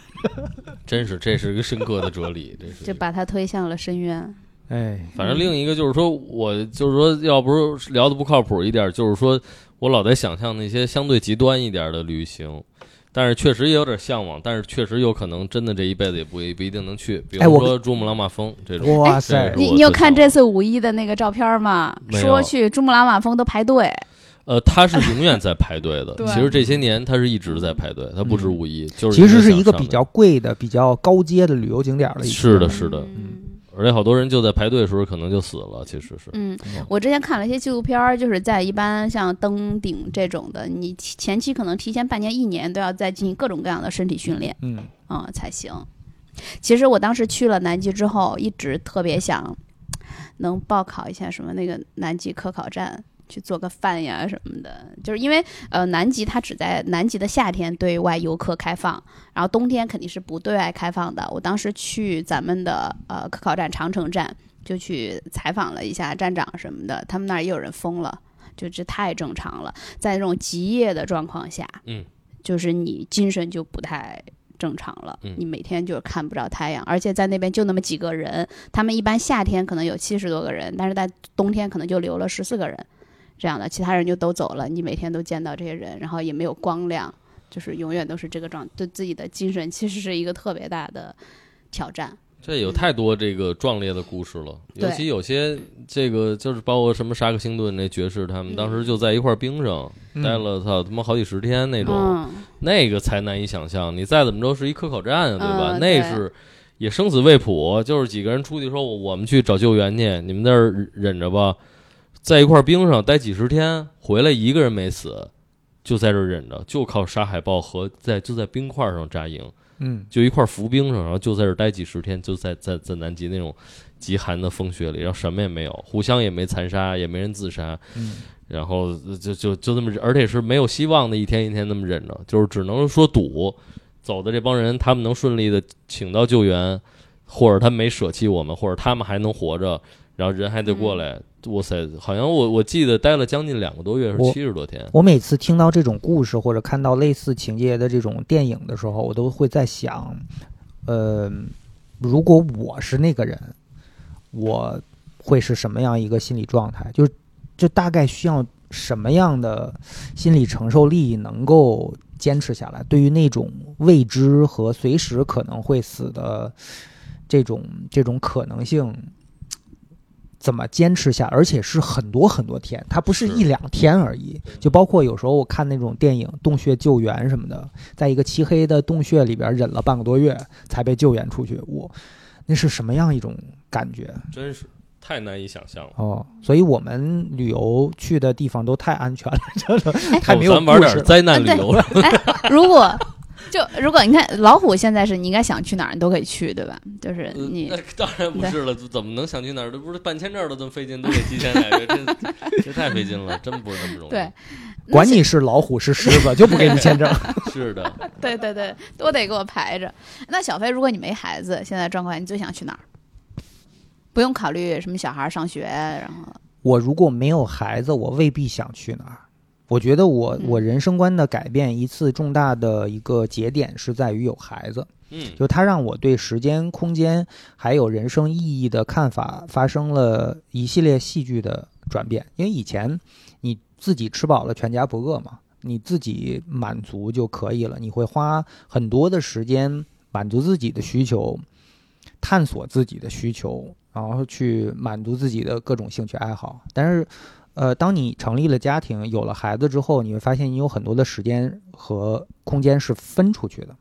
在这种时候，你意识到了生命的可贵，这个时候你会重新去去定位一些事情，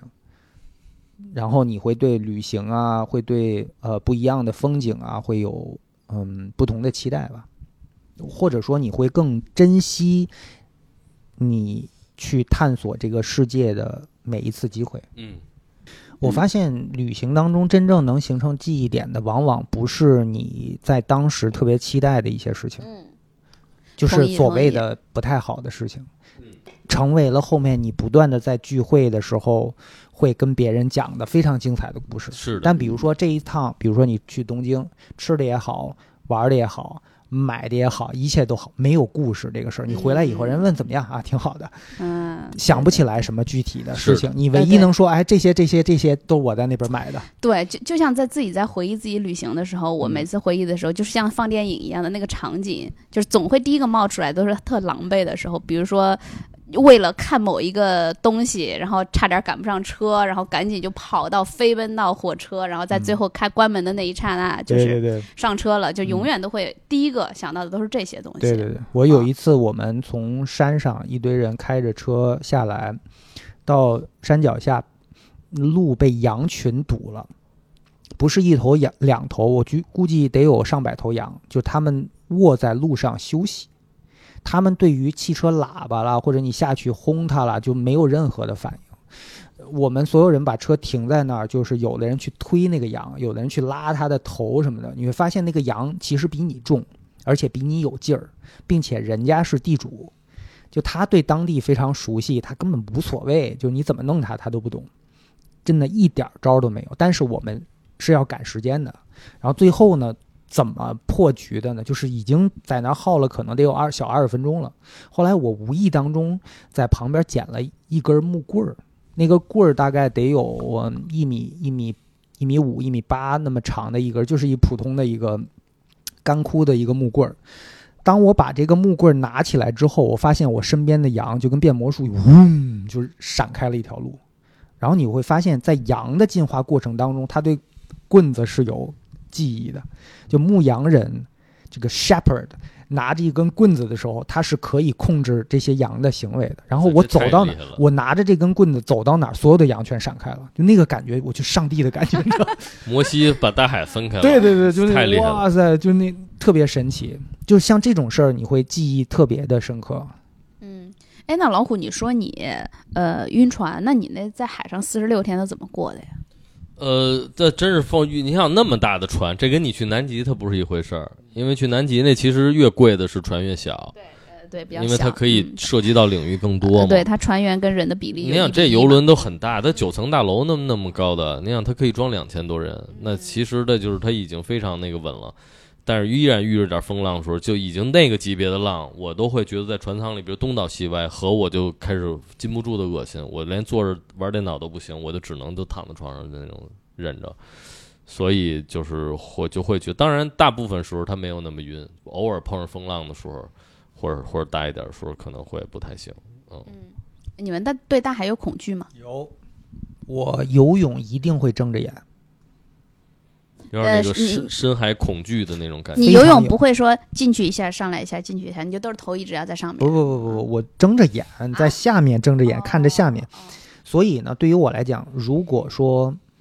我遇到了比较漆黑的水域，就比如说晚上游泳，我是接受不了的，哦。在游泳池里我都接受不了，就是我睁眼什么都看不见嗯这种情况，嗯嗯我就会直接引发恐惧症，就比如说幽闭恐惧症或者什么恐惧症，就那种明白眩晕、恶心、烦躁，就是受不了。就想深了都挺可怕的。嗯嗯，那确实，它就是挺可怕的，因为都有种种的原因。哪怕风平浪静的，谁知道你你第二天怎么着？你再大的船，泰坦尼克不也就沉了吗？那就是挺恐怖的。真沉了，那你也就是，就跟沙漠一样嘛。海有时候也是沙漠，嗯，尤其有时候你看它那个它那个蓝，它越蓝越证明是沙漠，因为它越蓝证明里边微生物越少，鱼也少，那就证明什么也没有。嗯那就是跟沙漠一样，所以是这么回事儿。那就是，那你到那儿，那你就歇了，嗯，就永远的葬在这片沙漠。其实就是，这就是我我永久的一个噩梦。我小时候经常会有一个梦境，就是我被放在一个黑色的漆黑的海域中间，有一根柱子，我就站在那根柱子上面。嗯，就像海上风车一样。其实你的那个梦的感觉，你就对那你就在那风车上呗。啊，就是持续的会有这样的一个梦境。嗯，嗯，你有吗？呃，这种特别孤独、奇妙的这种梦是吗？，对，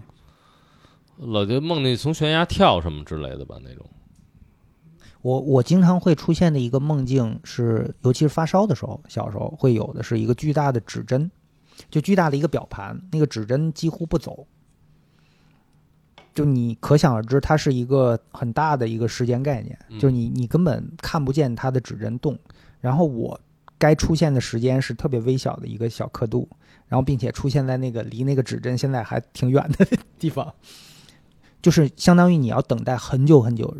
然后等待自己出现一瞬间，就是那种我不知道为什么从小到大，呃，发烧撒癔症的时候我会出现这个梦，然后还有一个呃相关联的梦就是巨大的空间里面有一些几何图形特别特别大，然后你会在空间里面漂流，就你不知道会碰到某一个几何图形，就很神奇的这样一个幻境。就是特渺小和无尽的等待。对对对，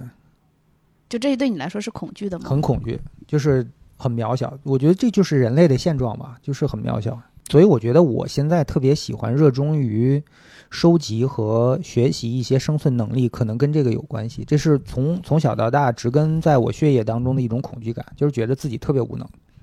特别渺小，就是随便一个东西就来了，就咔你就没了。所以每当我看一个灾难片的时候，就是主人公历经了很多磨难，最终幸存下来，我都会想，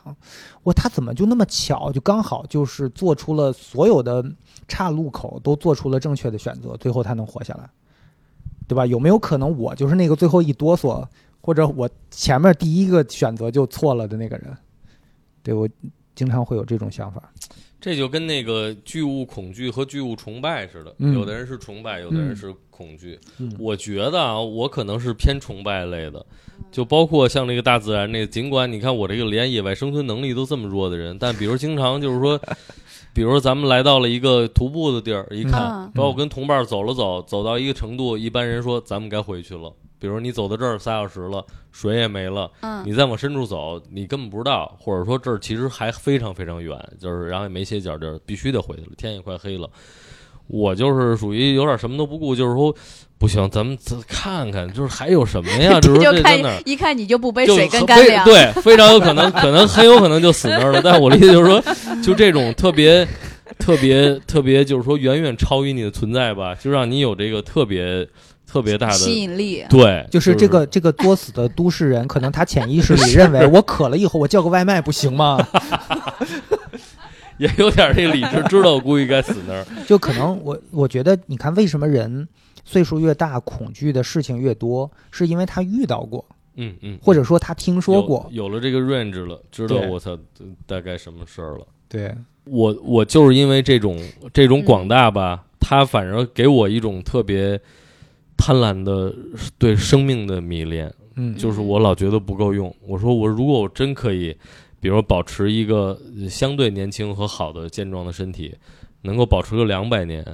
那我真的有太多事儿还想再体验体验。就是说，不是说，哎呀就觉得差差不多了，或者说哟这太复杂了，我有点害怕。我就觉得真的有点贪婪吧，可能就是说，哇塞，有那么多神奇的地方，我真的太想去去好好的看看一看。包括有一天，比如说耗到了。呃，我的身体还允许，这载人飞船又没那么贵的时候，真想去外边看看之类的，嗯包括深海看看，做那个什么潜器什么之类这种东西。嗯那那卡梅隆不就自自己弄了一潜器，一个人到马里亚纳海沟一一万两千多米去了，嗯就是拍《阿凡达》那个哥们儿，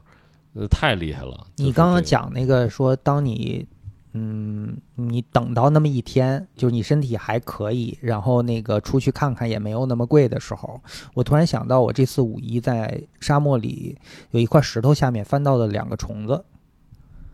就是那两个虫子很明显，它躲在石头里面是要过冬的嘛。嗯，我翻出来的时候，已它们已经干了，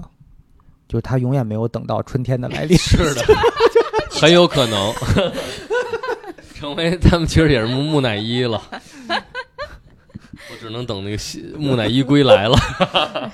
哎，我感觉你后面讲的这个跟咱们最开始节目一开始你说你今年其实觉得哎在国内也挺舒服的，但是你就得还是得出去，就有点你会不会对当你出就是你对不舒服是有一个向往，或者说你不太希望自己永远特别舒服，你就想我得不舒服一点儿，其实你说仔细深究，它甚至算不上是舒服。嗯我觉得我在国内也不是很舒服，嗯但是时间长了，你把不舒服当成了舒服，嗯之之类的呗，就被压抑住了。相很多东西都是相对的，是的，而且人类，你不觉得人类就是这么一个贱种吗？嗯，他只能接受相对的舒适。嗯，就你让他给他更大的空间，他依然不舒服，他还是要找那个相对的东西。是的，这没有一个绝对的东西是的，是的。但反正还是想出去看看呗。嗯我觉得就是说，也想就是真的突然就当那个好奇的念头再次出现的时候，就是说我有点忘了，这三年真的有点长了。嗯然后发现再次谈到旅行的时候，主要是谈到就是说所谓的国外旅行这件事儿，全是回忆，嗯，没。有没有正在进行时了。有点那个创伤后遗症的感觉，有点对，而且所有人，我我今年第一次出国的时候，我有点不知道该带什么东西了。就是以前那可太熟了，随便就可能一会儿我就打包好了。我今年第一次出国之前，我只整整的准备了一个晚上，其实也没装什么东西，因为特别生疏。哎，我要带什么？比如说，你看那个我老公去欧洲，嗯结果信用卡忘带了，嗯，他就去了机场，发现我拿一会儿。着个手机就出去了。对，我一直提醒他，哎，护照要带啊，身份证要带啊什么的。然后我也不行吗？我也临时没有想起来，结果呢，哎，一到机场发现信用卡忘带了。你那像那怎么办呢？他们反正还有同行的人嘛，就让对同哎，居然也忘了换欧元，就是你太久没有出去，对对对对，这些嗯最基础的事情都已经忘记了。而且，呃，嗯就这两天我还在朋友圈看到有朋友感叹，说是嗯，一阵子没出去，发现就是旅行的这个方式都变了，发现居然不用换登机牌了呀！现在，嗯啊，对 对对，手然后机就行。这个酒店居然可以刷脸了呀！嗯，等你去完西班牙回来之后，等我从正好估计那会儿我也差不多从土耳其回来，咱再约着聊一起。去小飞那儿吃个烤肉，还有呃，对，可以可以，真的可以。呃，聊聊咱们就是几月份？他们这个月底就去了，我就对我应该五月底就然后六月初我就回来了。嗯，那应该差不多。对而且小飞今天说那个火的那个东西，我今天听听进去了，因为我我这些年也是对这个主要对这篝火这个意象嗯。也做了一些这方面的创作嘛，然后也是对这东西也有这个体会，尤其比如说在在火人节是最深的这体会，那是一大篝火，嗯。当时就看那个上万人在那儿就是盯着这把火就没声了。然后最后开始有人哭，然后一哭就跟传染似的，整个就哭声像回声似的，就全哭起来。那盯着那团大火，我当时那个感觉就是说，包括小篝火也是，大家坐那儿把手机都给没收了的时有那种候，噼里啪啦的那或者没信号声音，对嗯，呃，人就进入了另一个状态，就是说白了，也有点另外一个就是说是没电的状况这个和没有这个文明的状况。这个可能就是他们说的集体无意识。嗯嗯，嗯，同意。而且那一刻就是说，比如说大家把手机现在都，无论是没收了还是你没信号了，你往这一搁，你开始专注的听人说话，然后放下了身份，因为你身份也不重要了。嗯你身份有时候是通过手机传导的，比如你老板、你秘书给你发消息，你其实没了，然后，嗯呃，钱也没用了。这一刻看出来，就是说人和人真正的交流和谁能给别人提供点这个时候的价值。那比如小飞呢，能给我们烤肉，嗯那你一个老板，他可能什么也不会，他没法给人烤肉，他的房地产也好，他的资金也好，没有任何意义。然后这时候有人能给人唱唱歌，嗯有人能讲故事，呃，这些都是能让此刻，比如让人引人入胜和就是说产生真正的价值的这样的东西。嗯，就是这个篝火啊，包括在火边呢用火做食物，包括借着这机会观察这火，这我特别感兴趣，也是回来咱们可以聊聊这个，火。回回来可以到时候一边烤着肉，然后晚上还 真的盯着这火，。可对，以。我觉得噼里啪啦的声音对作为背景，大家可以聊一回啊。是的，是的，那个噼里啪啦声音特别治愈，就它就像那个什么 ASMR 对吧？现在很流行的，嗯它就会让你一下就能平静下来。这真的是很本质的东西。所以今天听他聊这个用火烹饪，包括他说到火这个，这个这都是他的这个说的啊，这个控火师，呃，就是说火从火从出生到火的死亡嘛，整个的过程人是可以见证的。我觉得这个我从来没有从这个角度想过这件事情，但我觉得听了觉得太迷人了，这个这个太有意思了。嗯，其实很凄美啊，就是这个火非常绚烂，但是它一生还是很短暂。的。是的，不过呢，好处是它它的它的生命可以续，添柴就行。了，是，只是柴比较惨而已。咱们只能吃点维生素了。对，咱回来聊一起，聊聊今年第一次出远门儿，对，还算算真是。你今年第一次出远门儿那不是啊今年了，那啊是这三年了，应该是嗯。哦。对，三年第一次出远门儿，是，曾几何时，连回趟北京对我来说都是遥不可及的。事儿了，因为就是去年嘛，这个呃封城刚结束了，完了大部分时候根本没法回去啊，那老弹窗弹窗的，根本回不来，就觉得北京的很遥远，然后甚至于当时就得想，行了，我已经。在家里，现在能上街道上待着了，我就我还我还想回北京，我是不是要的太多了？那种真的是你怎么不？上天呢？对 真的是这感觉。期待我们下一期哈。啊、嗯今天谢谢老虎来我们有药啊，开心太就是开心了，也谢谢 Grace，他真的还睡着呢太太棒了，是。对，我们现在录播客都这么不要脸的吗？在别人家喝着别人的酒，聊得这么开心。对，然后今天特逗，那个 给那个小飞跟老虎都拿了酒跟啤酒啊，那个白啤葡萄酒，白葡萄酒、咖啡，呃，对，然后给我拿了一瓶白桃味儿果冻，就放我这儿了，然后就是一下就区别就出来了哈。代对沟就产生了。对，就是类似于它这是一个日本饮料，但类似于喜之郎之类的。对对对对对对对，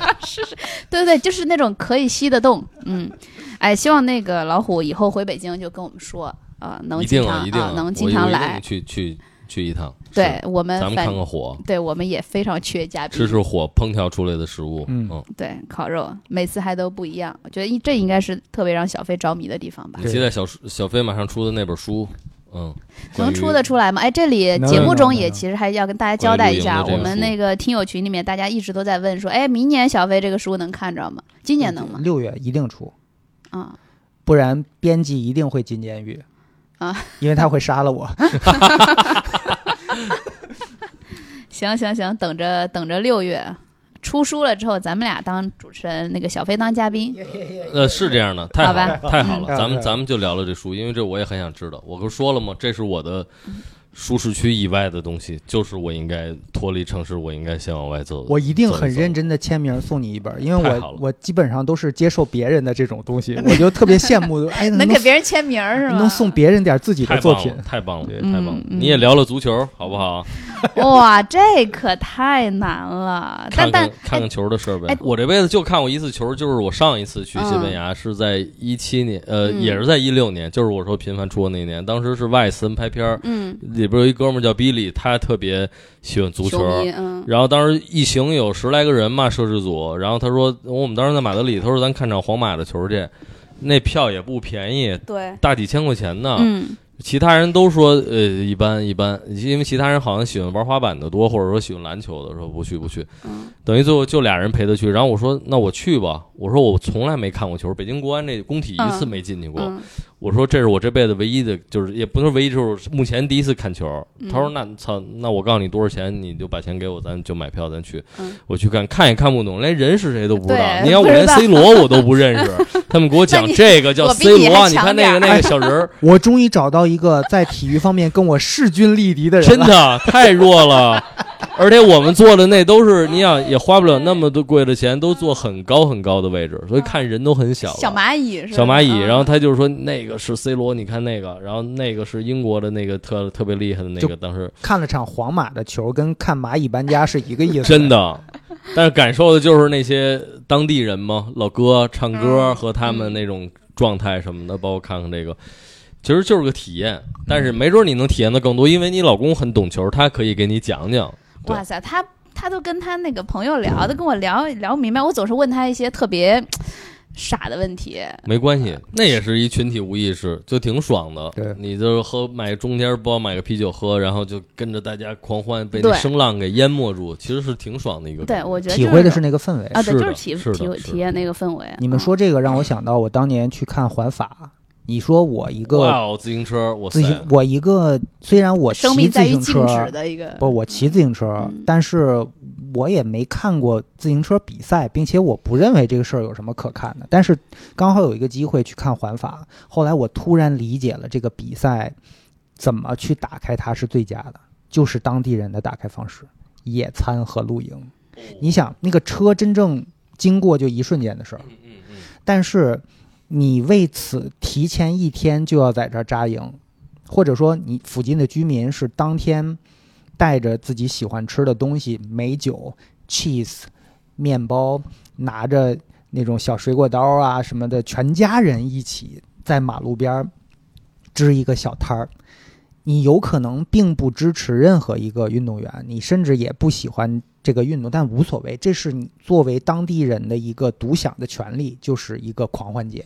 这只是一个由头，让全家人欣欣赏大自然，然后呢，并且，呃，在真正车手经过之前的一个小时，他会有那种花车游行，哦，扔纪念品，放着各种很嗨的音乐，就 Carnival 的那种那种感觉，就是一个嘉年华的感觉。所以，这对于当地人来讲，会是一个他们每年非常期待的一种狂欢的享受。所以在那一刻，我我突然理解了，环法本身是一个非常生活方式的一个，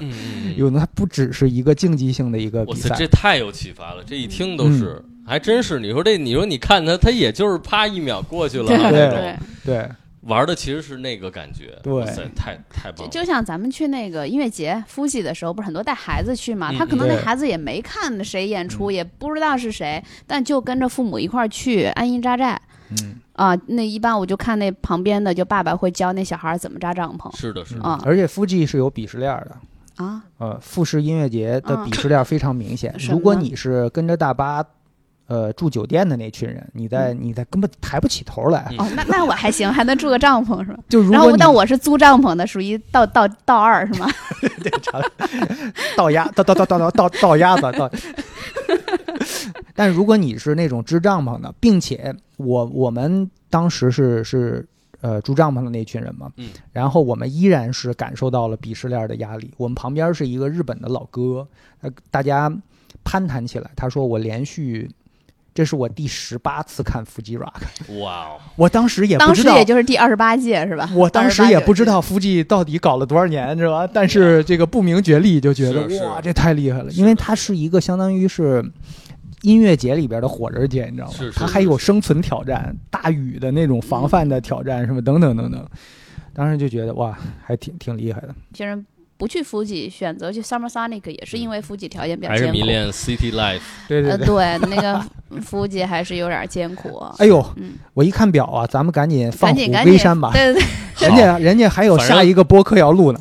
反正旅行这事儿也是聊不完的，聊不完对对对，等你下次回来，你随时回北京就聊呗，反正你也爱聊，我们也爱聊，对。大家一起聊聊。好嘞嗯，好嘞，今天谢谢老虎来我们有药，然后期待他的下一期节目啊，嗯。好嘞，好嗯，嘞。期，待他从西班牙回来给我们带来回来咱们继续聊，对，嗯，好嘞，拜拜。拜拜。